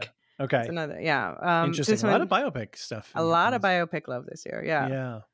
So this one's directed by Elizabeth Chai Vasarhelyi and Jimmy Chin, and their fiction feature film director, directorial debut. And it was written by Julia Cox, um, based on the 2015 memoir Find a Way. And it has two nominations, this and supporting actress for Jodie Foster. Um, you can watch it on Netflix if you're curious. It's a biopic following Diana Nyad as she makes multiple attempts to swim from Cuba to Florida, um, the final one in her 60s, with the help of her best friend Bonnie and others. And I I agree with who was saying that Danny. I agree. I did not enjoy this film. Okay. Um, I, I think Jodie Foster did a good job. Uh, I know a lot of people are happy with Bennett, Bening's performance. Someone pointed out the physicality of it with the swimming and everything, but I, I didn't like her performance. Um, and there's a lot of controversy about this person because uh, over she made a lot of anti-trans statements, but also she has a history of potentially lying. Like you can find websites online where people break down stories she's told over and over and why they can't possibly be true, like lying about having met uh, survivors of concentration camps, things like that. So I didn't know this stuff after watching, but it adds to my distaste of the film. Okay. But a lot of people think it's really inspiring and uplifting. So, okay. Um, but yeah, the race is basically between Lily Gladstone and Emma Stone. Um, the first would be a historic win, the first the first Native American woman nominated for this category, uh, so it would also be the first winner. But uh, my pick's Emma Stone because she, you know she has to do these performance with a lot of unusual choices, playing a baby brain in an adult body, and then we Right. to evolve over the course of the film into an entirely new character. I think she really knocked it out of the park. Right. Whereas Lily Gladstone's character sort of is, on a slow, uh, Yeah, uh, in in induced uh, demise, right? Like you know, not not something of her uh, not having agency in it, actually having her Right. agency taken away and uh, slowly being poisoned. Uh, Exactly. so, but yeah, she was a. I think in Killers of the Flower Moon, Lily Gladstone is a. Um, she just occupies uh, a kind of space whenever she comes on screen. You you're pre- Right. you're aware of her, Her- presence on screen. her face is captivating. I watched another film, uh, The Unknown Country, that she Mm-hmm. was a producer in. It's kind of like a documentary, uh, loose narrative um, hybrid, and it's it's a very slow film with beautiful, you know, driving. It's about her taking a road trip through Okay. uh, the West. Um, but it's her face is just captivating. She just has such a presence. Yeah. cool. Right on. Okay. Um, yeah, but yeah, I'm always going to choose the stories about women who reinvent themselves over the stories about narrowly drawn wives. So, um, of course, the biggest snubs in this category: Margot Robbie, and also Greta Lee for Past Lives, Fantasia Bar- Barrino for The Color Purple, and Natalie Portman for May December. And yeah, this could have been Sandra Hüller. Uh, this she could have been in this category too for the Zone of Interest. So we haven't really talked about the Margot Robbie uh, issue, whereas um, Ryan Gosling was given a supporting role nomination, and, and and what's happened in the movie is happening in real life, where the men are getting centered more than than the women. You know, even though. And so it's it's frustrating and, and head scratching when you look at that performance and you look at that movie to to not get a best actor Yeah, uh, nomination is is uh uh, it's a real head scratcher. Yeah. I mean, I guess the argument is that it's a strong year, which is true. But of course, I obviously would much rather see her in here than Annette Bening. No, nothing against Annette Bening. I like her in general. Did not enjoy her in this film. Um, Right. d- but yeah, it's, eh, I mean, I think it's, I'm glad that Ryan Gosling got the nomination. I think that he is very memorable and he's, you know, his character has his own complex stories to portray about what it's like to grow up in a man as a man with certain expectations when all you want to do is have more horses you know And, um, I, I think he deserved his nom but i yeah think it's a real travesty that margot robbie isn't on this list because yeah. she gave yeah. uh, such a beautiful performance the best It would be career, interesting because we don't ever get the data behind the voting, right? We only get the the nominations. So Mm-hmm. Right. did she fall short just slightly? Was it a She must neck have been close. thing? yeah It had yeah, she had to have been very close. Yeah. Uh, so that's dis- it's it's disappointing, but it it highlights it goes right to some of the issues that Barbie is actually Yeah. talking about. So Well, we'll see. As we're recording, the SAG um, awards are tonight, uh, so we'll see how she does if she gets recognition there. Um, okay, got yeah. it. But yeah, so someone who actually Shane uh, from our Discord server, he he sent in a voicemail about international films, but he also had a lot to say about this category in particular. So I chopped off the beginning of his voicemail for us Okay. to listen to today, and we'll listen to the rest next episode when we talk about international films. Sounds good. Here's Shane. Hey, David and Elysia. Shane here. Um, what an honor to be uh, called in to talk about kind of this Oscar race we have going on here. Great year. I think the Oscars did it pretty well this year. A few snubs, of course, but I think they did a pretty good job. I think a few of the obvious snubs: Greta Lee for um, Greta Lee, Celine Song, Natalie Portman, Greta Gerwig, Margot Robbie. I mean, I don't know how you nominate Barbie and Gosling and not Margot Robbie. That was kind of wild. As Just like saying. I'm a big Past Lives fan. Huge into Past Lives. Everyone should see Past Lives. Amazing movie. Who do I think's going to win though? It's going to be an Oppenheimer sweep. I think they're going to win most of the awards. Um, probably almost all the ones they've been nominated for. I really do think the closest race here to watch, and kind of the only true race here to, to watch, is between Lily Gladstone and Emma Stone. The race of the Stones. I mean, who's I would love to see Lily Gladstone win, first Indigenous um, person to win. It would be a monumental win, and it she just she deserves it. It's just Emma Stone just gives a career performance in Poor Things. I mean, Poor Things is my number two film of the year. I Emma Stone is unbelievable in that movie. Mhm. So if she does beat Lily Gladstone, I will not be upset. And vice versa. If Lily Gladstone wins, I will not be upset either because that's also well deserved. I think that's the closest race though to watch. So yeah, and then Oh, I chop cut it, him off right. there, and we'll listen Got it. to the rest next time. Yeah, Emma Stone is uh, a force, isn't she? Uh, I I really remember her performance in La La Land, and that being uh, So something. this is so much more than that. Yeah. Sure, for sure. But Yeah. I, I, I just thinking back to La La Land, the whole thing Yeah. with the uh, being of a coffee server. won. Yeah. Sorry. A lot of people think she should not have won for that. Sure, yeah, fair enough. But I just think of the uh, the inversion of going from sort of uh, no name to suddenly being a- Mm-hmm. Right. a, named person, and uh, that uh, certain this this is cementing just more of that kinetic energy in her career and propelling Yeah. her forward. And she's become like uh, Yorgos Lanthimos' muse. So this Oh, is- interesting. she Okay. was also in The Favorite. She's been in a short film of his. She's going to be there's going to be Kind of Kindness or something to that effect coming out uh, next. It's going to be three interwoven stories, and she's going to be uh, in that as well. And Okay, I think they're even another one they're working on together. So I, I love this collaboration. Yeah. very cool. Um, okay, so moving on to Best Actress in a Supporting Role, the nominees are Emily Blunt as Catherine Oppenheimer in Oppenheimer, Danielle Brooks as Sophia in The Color Purple, America Ferrera as Gloria in Barbie, Jodie Foster as Bonnie Stoll in Nyad, and Da'Vine Joy Randolph as Mary Lamb in The Holdovers.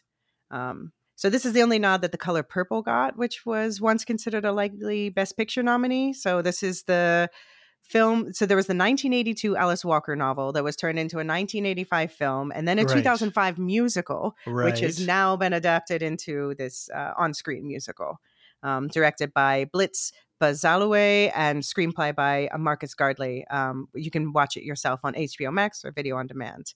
Um, so, uh, David, did you watch the '85 film, or are you how, familiar are you with the story? it was definitely in my realm of uh, experience as a Gen Xer, and I remember it dominating uh, the popular culture. And I, to be honest, I can't remember if I've actually seen it or not because it's yeah, just fair. sort of a part of that those, blur yeah. of of the mid '80s. Uh, but it was certainly part and parcel of my uh, of my growing up. And so when it right. came when when I saw it as a you know a title, I I was confused. I didn't again, it was not something that broke through uh, news wise, so I, I Mhm. didn't understand what it was what that name was doing out uh, in in circulation again. So yeah. Um, so for anyone who doesn't know what it's about, the story is that it's about two sisters who escape from sexual abuse at home, only to land in a household where they receive more abuse. And uh, one goes missing for decades, and the other slowly, pain- painstakingly builds her own life with the help of a couple other strong women who fall into her orbit. So this musical version, it's a lighter take um, with a.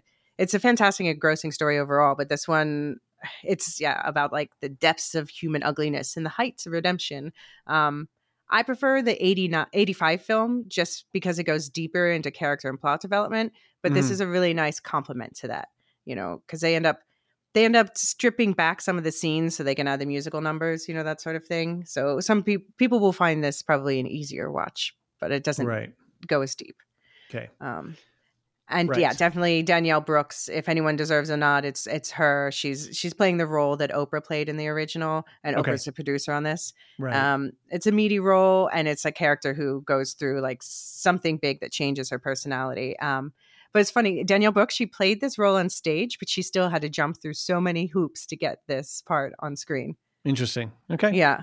Yeah. Um, and yeah, Fantasia Barrino was also perfect in the role played by Whoopi Goldberg, who, who shows up as a cameo. Uh, and she played the role on Broadway as well. And Colman Domingo, as I said, shows up as the villain. Um, and we also get Taraji P. Henson and Halle Bear, Bear, Bailey, sorry, not Barry, the Little Mermaid one, and uh, great uh, costume and production design and music. So cool. Okay, so yeah, finally a category with mostly fictional characters. This one is definitely Randolph's to lose. She's just been like sweeping the awards so far. Um, most people call her the best part of the holdovers, but she's just yeah, just a lot of love for her this season. Um, and yeah, I don't think I'm familiar with her uh her work yet, so uh, Yeah. I think I need to to check into it a little bit more. Check into her a little bit more. Another reason to watch the holdovers. Exactly. That's exactly what Yeah. I was thinking. um yeah, as I said, I was rooting for Blunt coming out of Oppenheimer, so she's another strong contender. And as far as the America Ferrera back, uh, backlash, she did more than one speech in that film. Come on. oh, Um, she was the um in Only Murders in the Building. Okay, no, I I do recognize her. Yep. Okay, okay. Yeah. Yeah. right. She was. That's right. The detective. Yeah, she was the detective. hmm Cool. Um, yeah, and the the big stubs in this category were Julianne Moore for May December, Sandra Hüller for uh, you know she almost got double nominated this year um, with Zone of Interest, and Rosamund Pike. Shout out to Twitter of Time. she was in Saltburn. what was she uh, in? Saltburn. Oh, Saltburn. Okay, yeah. Mhm. That that film got a lot of a lot of buzz. It's it's another one that's going to divide opinions because of some certain graphic scenes. I I fall on the side of loving it. Got it. Um, okay, so switching over to the actor side of supporting, uh, the nominees are Sterling K. Brown in American Fiction, Robert De Niro in Killers of the Flower Moon, Robert Downey Jr. in Oppenheimer, Ryan Gosling in Barbie, and Mark Ruffalo in Poor Things. Do you have any strong feelings about this category? Well, it's hard because I've only seen uh, well, I've seen three of the of the five here. So Poor Things and and Oppenheimer. Yeah, so uh, not too bad. Uh, I don't. I can't remember uh, people talking a lot about Robert Downey Jr. They say that he's in it, but like I haven't heard buzz. Whereas Ruffalo is definitely a, a key cornerstone for Poor Things from you know the secondary media. Um, well, Robert. Downey Jr., like I said, the central relationship ends up in Oppenheimer ends up being between him and Cillian Murphy. Okay, So he is probably the favorite to win. got it. I'm rooting for Ryan Gosling or Mark Ruffalo because I think I appreciate a good comedic performance. If you can sell, you know, uh, especially in Ryan Gosling's case, if you can sell like the heart and the comedy, that for Right. me should win you an Oscar. Oscar, and I am tired of people looking down on comedy. Fair enough. I I would trend towards Sterling K. Brown, not as a Yeah, fair. predictor of winning, but of of where I'm uh, of of the films that I've seen, the performance that I enjoyed the most. I would say that Sterling K. Brown's performance was was really great, and uh, he was playing uh, the the character he was playing. I just appreciated the uh, the against type stuff that he was doing right Mhm. as a as a uh, gay man doctor and the way that he was playing that character and that within this confines or in the structures of the family really uh, it you know when you learn that you're like oh oh oh you know like Yeah. and it just his performance was um uh, i don't know how to explain it he just he, he- just landed that role so well and he had Yeah. so much energy and and He's a great actor. just really really good yeah Did So, you did you used to watch This Is Us? uh, i don't think i did Okay, that's I mean Yeah. that's what I know him from. I watched I didn't watch Okay. the entire show, but I watched like the first I don't know however many seasons until I was like I just can't take the depression anymore. right okay but was that yeah, was that so the one about the british family No, no, the- it's an okay. American family with uh three three kids, same age, and it's about oh, kind I of remember them growing yeah, up. no. Yeah, yeah, yeah, I didn't watch it. I, I have to say, for both uh, DiCaprio and, and De Niro in Killers of the Flower Moon, I could never get past that it was them. I, it was them acting. yeah. I was agree. watching De Niro acting. I wasn't I agree. watching the the character that he was inhabiting. It was the, and, and I don't know if that's a me thing, but that that's where I was at with it. Yeah, no, I agree. I agree. Um, And uh, a lot of people are upset that Ruffalo was nominated for Poor Things and Willem Dafoe was not uh, For I what did mean, what was for Dafoe? Poor Things. For Oh, Poor Things. He Got it. plays, and he, so Mark Ruffalo is more the comedic role, and Willem Dafoe is more like the he's the father figure in there, so it's Okay. more of a role with heart. I, I am personally, and I know others are even more upset about the Charles Melton snub. He played the third lead along with uh, Julianne Moore and Natalie Portman in May December, and he just so like I knew him before that from Riverdale, you know, this Uh-huh. silly comic book TV show, and you this is like this transformative, just detailed, nuanced impressively lived in performance as this introverted man who was once known as the 13 year old seduced by a much older woman. So, yeah, if you haven't seen May December, watch it immediately after this pod. uh, for me, this was tied with the Barbie woman as the most upsetting snub of the season, though others are upset about Paul Mescal, which he gave an amazing performance in All of Us Strangers, and Dominic Sessa um, as the third part, the only one of the three core characters in the holdovers who wasn't nominated. Okay, got it. All right, uh, directing. Yeah. So, strong list of directors this year. Uh, the nominees are Justine Triet for Anatomy of a Fall, Martin Scorsese for Killers of the Flower Moon, Christopher Nolan for Oppenheimer, Yorgos Lanthimos for Poor Things, and Jonathan Glazer for The Zone of Interest. Yeah, um, all all Best Picture noms. So that's uh, pretty it, it, it's telling you something about all, all, of those, or at least what yeah. the appetites of the academy are. Especially considering, um, I mean, I think actually most of the list is not American, which it just shows that yeah, things are getting a lot more international too. Right. Although I was so annoyed by the narrative that only like people were talking about before the nominations. Well, only one woman's going to be nominated because there are three strong contenders. There was Justine Triet, there mm-hmm. was Greta Gerwig, and there was Celine Song for Past Lives. Right. And I was I think they were all very worthy. And then ah, those people were correct. Only one got nominated. right. Um, yeah, and I just I I can't I can't go with Killers of the Flower Moon. It just wasn't um, a knockout no. hit for me in in that. Regard. I would replace him with one of those other two women. Yeah. Yeah. So um, okay.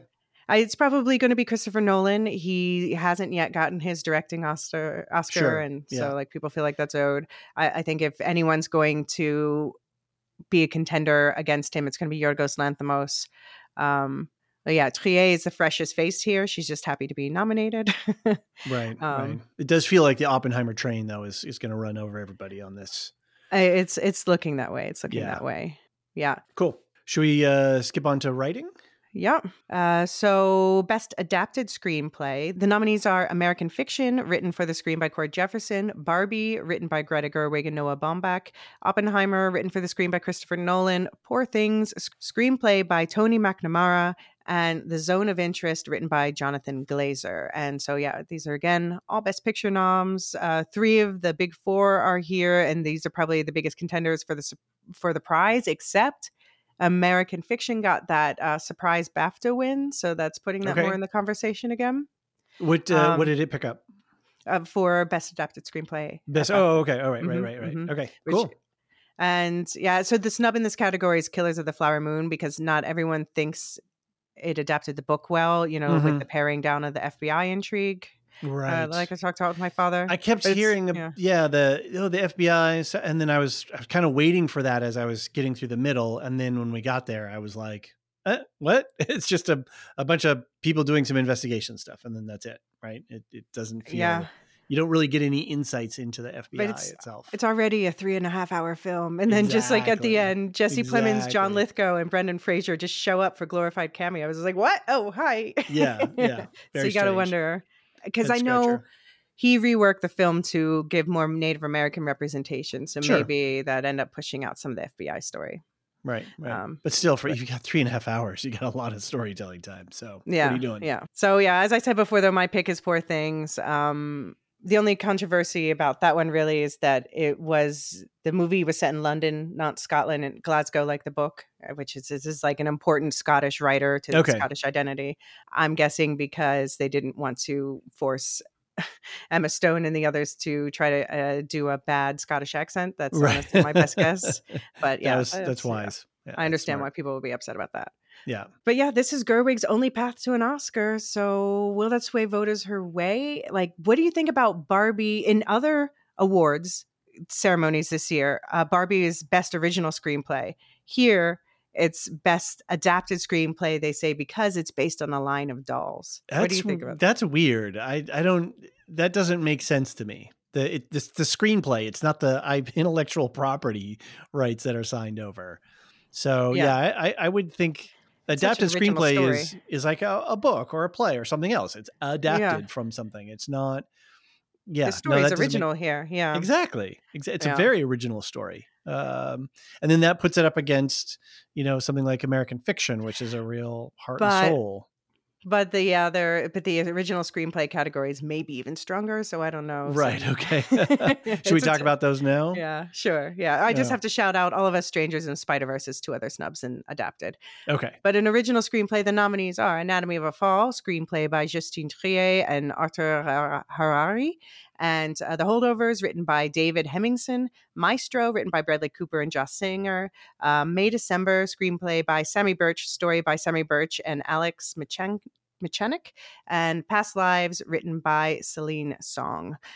May So, December yeah. is the one that we didn't really talk about in the Yeah. previous lineup. Have you heard? I mean, I, I gave a little bit of a rundown, but it's basically it's on Netflix about. So Natalie Portman plays an actress preparing for a biopic role by getting to know the woman she'll be p- portraying, played by Julianne Moore, who's a woman infamous for seducing a 13 year old boy as an adult and having their first child together in jail. But that couple's still together 26 years later, where this picks up. And so Natalie Portman's getting to know the whole family for better or worse. Wow. Um, okay. Uh, and- yeah, I, I don't know that I would uh, run out to see this one. Uh, fair, fair enough. But it's it's it's done in such an interesting way. It was directed by Todd Haynes, who's uh, best known for like Carol, Far for Heaven, I'm Not There. I- It's the writing was strong, but I think the acting was even stronger. But it's it Okay. really gives it's it's this you know up close look at the the you know what makes humans humans it's very Mm. original characters who complex people brings all that Okay. complexity but also it's delivered in this way like the way they do the music and stuff they make it so dramatic like that there's that hot dog meme because they have dramatic music like we might run out of hot dogs when there's a whole uh, grill full of them and the music goes like so Well, Mary- I- Go ahead. paparazzi like no it's Yeah. say almost comical Well, Mary Kay Letourneau was definitely was a, a news figure in my day, so I, I remember all of that happening. So it's interesting that it it is being picked up, the story pick up again, and and that they're still together. That is pretty extraordinary. So Yeah, yeah. Um, but yeah, over in the category overall, I, I have a question. If Barbie is adapted for being based on a line of dolls, how is any biopic Sure. based on the lives of real people not like Maestro? very good, but or or even with May December, right? That's uh, Yeah. yeah. Well, no, it, it doesn't make sense. But I mean, but I- again, you know, what are you what are you building off of, right? Right. And and if it's a book or something else that it's clear, yeah. yeah, that's Yeah. clear. I don't know. That's a real head scratcher. Yeah, Okay. I don't know how Maestro got here if Barbie isn't, but anyway. Yeah, my my picks obviously past lives followed by May December, but holdovers and anatomy mm, are probably the strongest contenders in this category. Um, Okay. And like Gerwig, this is Celine Song's only shot at an Oscar since she didn't get the directing nom. Right. Um, would have liked to have seen Saltburn here, and I know other people would have liked to have seen Air and Iron Claw. Mm. Yeah, I'll- I can't. I, boy, I barely remember Air. I remember Air coming out, but like that, Yeah. I, it seemed like It didn't leave as much an impression on me. no, and it seems so long ago. So Yeah, yeah. Well, so that was our. These were the headliner prizes. Any final thoughts? Any new insights or shifts in perspective? Um, no, it just feels like the the Barbie Oppenheimer killers sort of uh tri uh triad here Qua- is, is Quad. yeah, is is really going to push forward. Past Lives has definitely got to go up high on my uh, get in and watch it. That and Yeah. Oppenheimer, I've got to sort of prioritize maybe before the uh, before the Oscars.